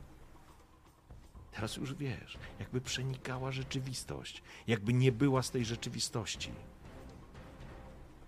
I widzisz, jak ten vortex, tak jakby przechodził jak laser, rozumiesz? On wypala wszystko, z czego się dotknie. Po prostu rozrywa na atomy i zaczyna wciągać i wsysać. I dostrzegasz teraz, przechodzimy do Kazotto, nie dobiegniesz do niego w tej, że tak powiem, musisz do niego dobiec, żeby mu pomóc. I Kazotto, wracamy do ciebie. Stoisz vis-a-vis swojego przeciwnika. Stoję i widzę y, pełne, nie wiem jakie, jakie on widzi emocje we mnie. Ja tylko widzę y, jednocześnie przerażonego, a z drugiej strony zaszczutego, a z trzeciej strony y, człowieka, który, który pała morderczą, morderczą emocją, który, u którego widać, że, że to jest walka na śmierć i życie, że to jest y, walka ostateczna, że tak naprawdę stajemy tacy sami wobec siebie. On może wygląda trochę inaczej niż ja, ale ja wyglądam pewnie tak samo jak on. Stajemy naprzeciwko siebie i to jest ta chwila, w której, w której nie wiem, tak się kończy życie kogoś z tętniakiem mózgu. Leo! Leo, wytrzymaj! Do końca! Ty skurwy synu! I maczeta, którą trzymam, trzymam w ręce, zamachuje się nią prosto e, w przeciwnika, którego widzę twarzą w twarz i jakby jego twarz w tych sekundach przybiera wszystkie twarze, te, które do tej pory śniły mi się, przychodziły we śnie, Mhm. migają jak, y, jakby to było tysiąc twarzy w jednej osobie. Przystępuję do walki. Trzymam kciuki. Ja też. Sukces z komplikacją. Więc Leopoldzie, dostrzegasz to, co się dzieje kilkanaście metrów od ciebie. Obaj, obaj mężczyźni po prostu zaczynają się okładać. Ta walka, widać ostrza maczety, które zderzają się ze sobą, skrzeszą iskry. Ty nie dos- oni nie dostrzegają tego wiru, nie dostrzegają tego, że ci, którzy wyszli, ci, których nazywano nefarytami, po prostu stworzyli coś na kształt takiego organicznego owalu, który zaczyna migotać, ale wir zaczyna również przeżerać się, przecinać, po prostu wypala. On po prostu przechodząc dezintegruje wszystko, co się znajduje na jego drodze. Gorąco i wrzask ludzi, ekstaza, ale również już w tym momencie krzyk jakiś nieokreślony tego prowadzącego, tego kapłana i kruki, które spadają. Jest absolutnie całkowicie pandemonium i nagle dostrzegasz, jak Marko, ty, ty masz nóż, e, nie, masz, maczetę też masz chyba, tak? Maczetę też masz. Widzisz, jak zderzają się i tną raz. Pada po prostu ślad krwi, wymieniają się tak naprawdę ciosami i Marko, i mężczyzna, z którym po prostu walczą o życie. Łapią się, widać, że wykwita na jego torsie po prostu kolejna rana, która zaczyna nasiąka, kr- i, która krwawi i nasiąka jego, jego ubiór. Oni są wy, wycieńczeni, są szaleni, ale dalej walczą. I teraz, Leo, ty możesz zarealizować swój. Wiesz co, podchodzę dość blisko, ale na tyle, żeby ten przeciwnik Marko nie zdołał mnie trafić, w razie gdyby zorientował się, że jestem. E, trochę chcę być takim jego cieniem, ale oczywiście wiem, oni są, oni są w zwarciu, on też nie zwraca za bardzo uwagi na to, co się dzieje, bo nie może. Musi kupić się na ciosach zadawanych przez Marko, więc e, wyczekuję i wtedy, kiedy widzę, że jest na wyciągnięcie mojej ręki, e, po prostu będę próbował go dekapitacji będę próbował. No. W porządku. Gdyby on stał, gdyby był nieruchomy, gdyby oni nie walczyli, nie, nie, nie ciskali tak. się między sobą, to bym po prostu uznał, że robisz to, co robisz i okej. Okay. E, ale jeśli oni walczą, będziesz musiał rzucić e, na przystąpienie do walki, natomiast kiedy idziesz pomiędzy tymi ciałami krwawymi, no po prostu masakrą, która się dzieje i w tym kwitnącym, organicznym kurwa mać czymś i wrzaskiem i krzykiem dostrzegasz, jak twoje nogi zatapiają się w piasku areny.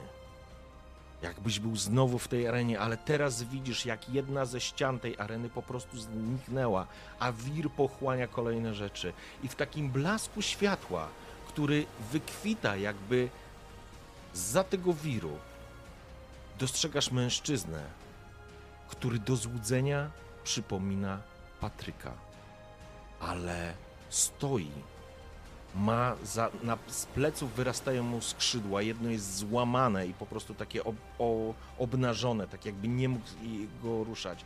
Widzisz, jest jakby skoncentrowany i coś ci mówi, że to on kontroluje ten wir. Dobiegasz do Kazotto, bo może nie mieć szczęścia w kolejny raz. Dobra, przystąp do walki. Czy mam tutaj jakiś modyfikator na to, że jestem od tyłu tego gościa? Wiesz co, dam ci plus, zniosę ci twój z rany, czyli dam ci plus jeden. Dobra. Dobra. Bo oni po prostu walczą, oni cały czas, wiesz, to oni nie stoją vis-a-vis siebie. Dobra, z komplikacjami mam sukces. Trzynastka, okej, okay, w porządku. Dobrze.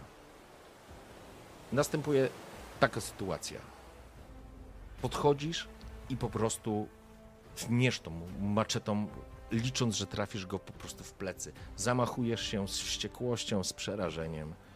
Maczeta trafia go na wysokość barku, ale widzisz mężczyznę aż wrzasnął, aż podskoczył. I razem z tą maczetą wypuszczasz ją po prostu z ręki, on po prostu wyszarpuje się, słaniając się, spogląda na Kazotto. Proszę, nie zabijajcie mnie, ja mam rodzinę, oni nie mogą zginąć, nie mogą zginąć.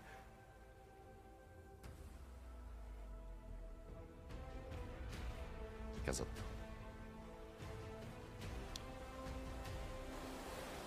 Kazotto już nie jest sobą. Jeśli kiedykolwiek był sobą, czy on jest nadal Marco? Sergio? Kazotto? Kim on w tej chwili jest, nie wie sam. Jest maszyną do zabijania albo maszyną do przetrwania. Mignęło mu gdzieś tak, Leo żyje. I to jest najważniejsze. I to jest najważniejsze i musimy przetrwać. On nie widzi tego mm, vortexu, nie widzi tego wiru. On widzi tylko wir wokół siebie, smród, krew, pot, wszystko, co jest dookoła. W normalnych warunkach nawet twardziel pożygałby się po prostu po kolana. Maczeta wysunięta w kierunku Azjaty będzie próbował go zdekapitować. W porządku, nie rzucaj. Już nie rzucaj. Znaczy, nie potrafisz go zdekapitować, ale dostrzegasz, Leo, coś, czego w normalnej sytuacji byś z pewnością zwymiotował. Widzisz, jak kozo to raz zamachuje się i maczeta wbija się na wysokość szyi, ale to nie jest na tyle mocne uderzenie, Marko, żeby przeciąć kręgosłup. Zatrzymało się ostrze. Mężczyzna pada, ty wyrywasz to ostrze. Smuga krwi ciągnie się razem za tym ostrzem. Dostrzegasz Leo. W tym momencie nie jesteś już znowu na arenie, jesteś na tej mm, platformie, na tym, na, na, na, w tym miejscu, na tej arenie.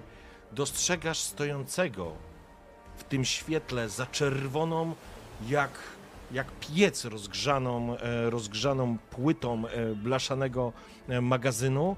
Dym, który się wdziera do środka, jest zgryzący, trudno ci złapać powietrze, ale masz wrażenie, jakbyś przez chwilę się przybliżył do niego.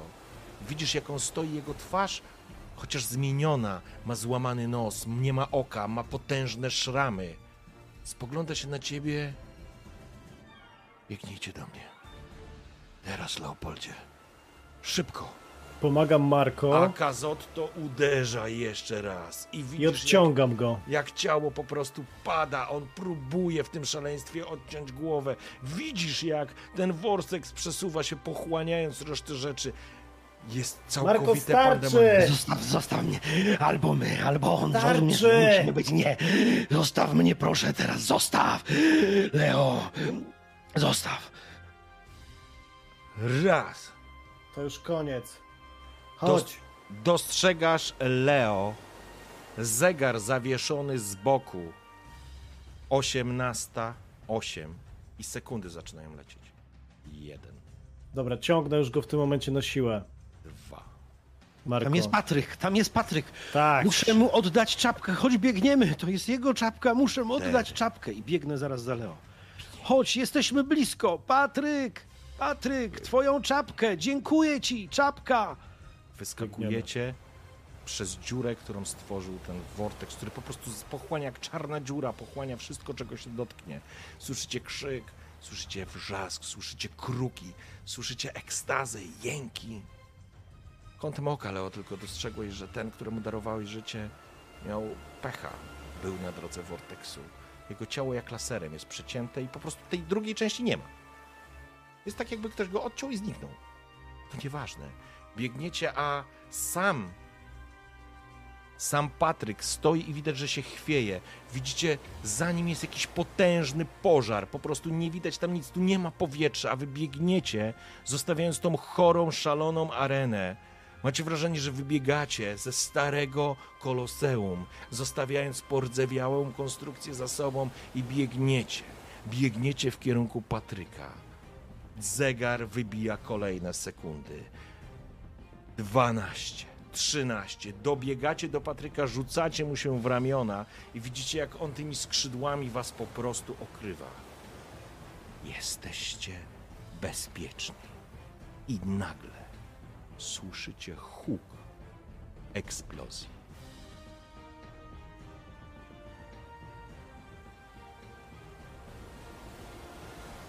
Mieliście wrażenie, że ktoś chyba jeszcze strzelał by pociski trafiały te skrzydła. Wszystko wokół was zamarło. Z prośba. Odpalcie sobie streama. Jak będziecie gotowi, to powiedzcie.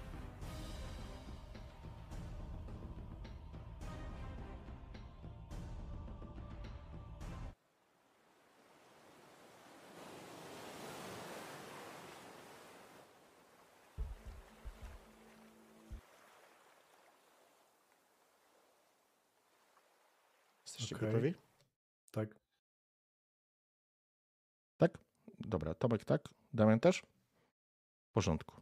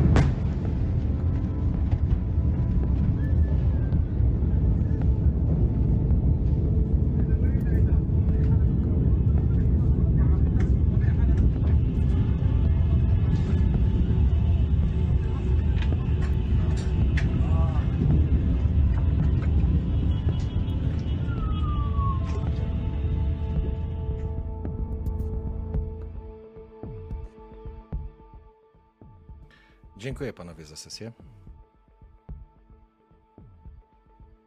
To była czysta przyjemność wam poprowadzić ten sezon kultu. Zatem, kochani, epilog. Kto chce zacząć? Tym razem nie ja. Damian? No, Dobrze. A więc scena po napisach. Epilog. Marco Cazotto Mirafiore. Ostatnia rzecz, którą usłyszałeś, to eksplozja. Absolutnie nie miałeś zielonego pojęcia, co ona oznacza i z czym ona się wiąże. Ale objęty potężnymi skrzydłami, a właściwie jednym skrzydłem i drugim strasznie zmasakrowanym skrzydłem, Patryka zamknąłeś się na świat. Kiedy wróciła świadomość,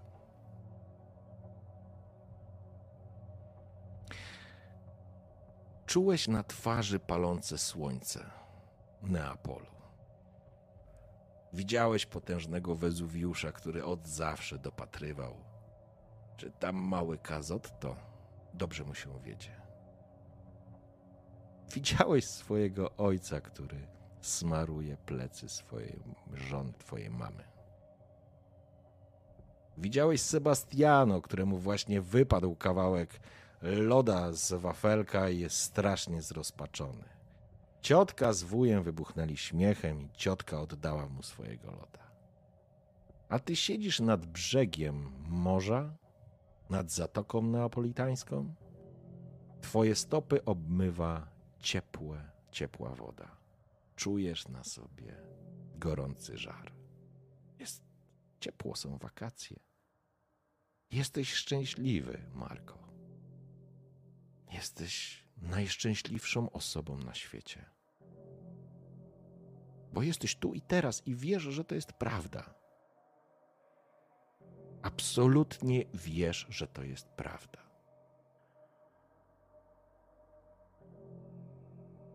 Spoglądasz jedynie na szczęśliwą rodzinę. Boże, kurwa, na twoją rodzinę, Kazotto. Właściwie jakie Kazotto? Żadne Kazotto. Nikt nie nazywał cię tak, bo nigdy nie musiałeś być agresywny. Ale jak cię nazywali, tego szybkiego, jak mówili? Miałeś jakąś taką ksywę, ze względu na to, że byłeś bardzo taki szybki. koridorem. Koridorem. Tak, ale koridory, tak, to by pasowało. Bierzesz udział w różnych konkursach i zawodach. Ale to nieważne, jesteś przeszczęśliwy. I kiedy skupiasz wzrok gdzieś tam na horyzoncie i słyszysz śmiech swojej rodziny, Sebastiano, który dziękuję ciotce i woła cię, bo będziecie zaraz budować zamki, które mają się bronić przed tymi falami. Nie? To jest taki, taka zabawa, taka super zabawa i, i ty potrafisz mu pomóc jako starszy brat. On zawsze cię o to prosił i świetnie się bawicie. Widzisz, obok twojej ręki, która rozłożona jest, położona jest na piachu, jakby ktoś palcem albo kijem napisał na mokrym piachu, czy chcesz tu zostać? Może sam napisał? Nie, niemożliwe. Przez tą krótką chwilę masz pewną świadomość tego wszystkiego, co się działo, wydarzyło i tak dalej, i nagle po drugiej stronie dostrzegasz możliwość, tą, którą widzisz tu. Musisz podjąć decyzję, Marko.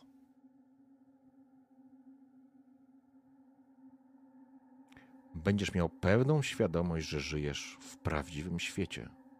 To będzie Twoją rzeczywistością. Nie będziesz miał świadomości żadnej innej. Możesz być w końcu szczęśliwy. Pomyśl.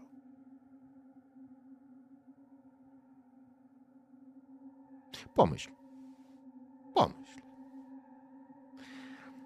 Bo Lemar właśnie się uśmiechasz do swojego dziadka, próbując rozładować trochę tą atmosferę. Wiesz, że ten uśmiech dziecięcy on zawsze działał. Cała rodzina jest przy stole, świętujecie coś. Może ktoś miał urodziny? Nie, ty miałeś urodziny. To twoje urodziny, Leo. Ale nie te świętowane 4 sierpnia 1980 roku. Te kwietniowe, tylko nie pamiętam daty, ty będziesz pamiętał.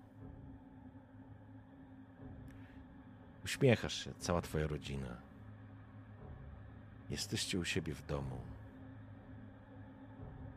Nic nie zwiastuje nieszczęścia. Nie ma tu przestrzeni na nieszczęście, Leo. To jest twoja szczęśliwa chwila. Zawsze pragnąłeś żyć w świecie, w którym twoja historia ułoży się zupełnie inaczej. I teraz masz wrażenie, że możesz tu zostać. A mówię ci o tym dziwnie ułożony sos na twoim talerzu po jakiejś pieczeni. Bo widzisz napis, czy chcesz tu zostać. I dokładnie jak Marko, musisz podjąć decyzję. Jesteś w pełni świadomy, że możesz żyć w szczęśliwym świecie, takim, którym sobie wymarzyłeś.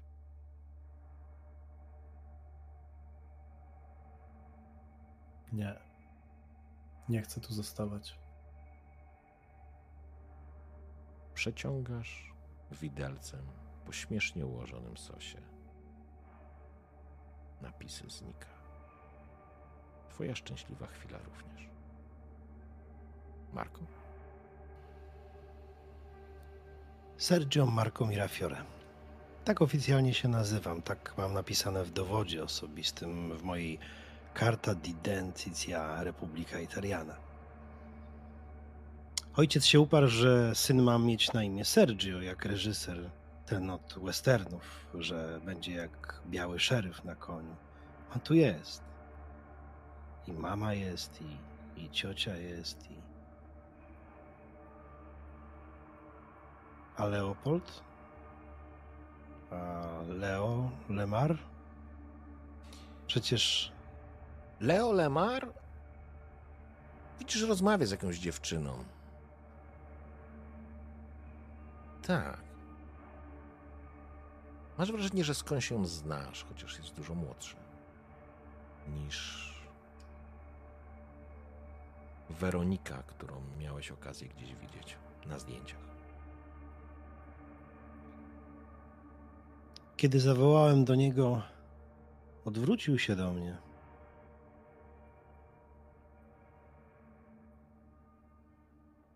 Ale wiedziałem, że że wszystko dookoła mnie to nie jest prawda.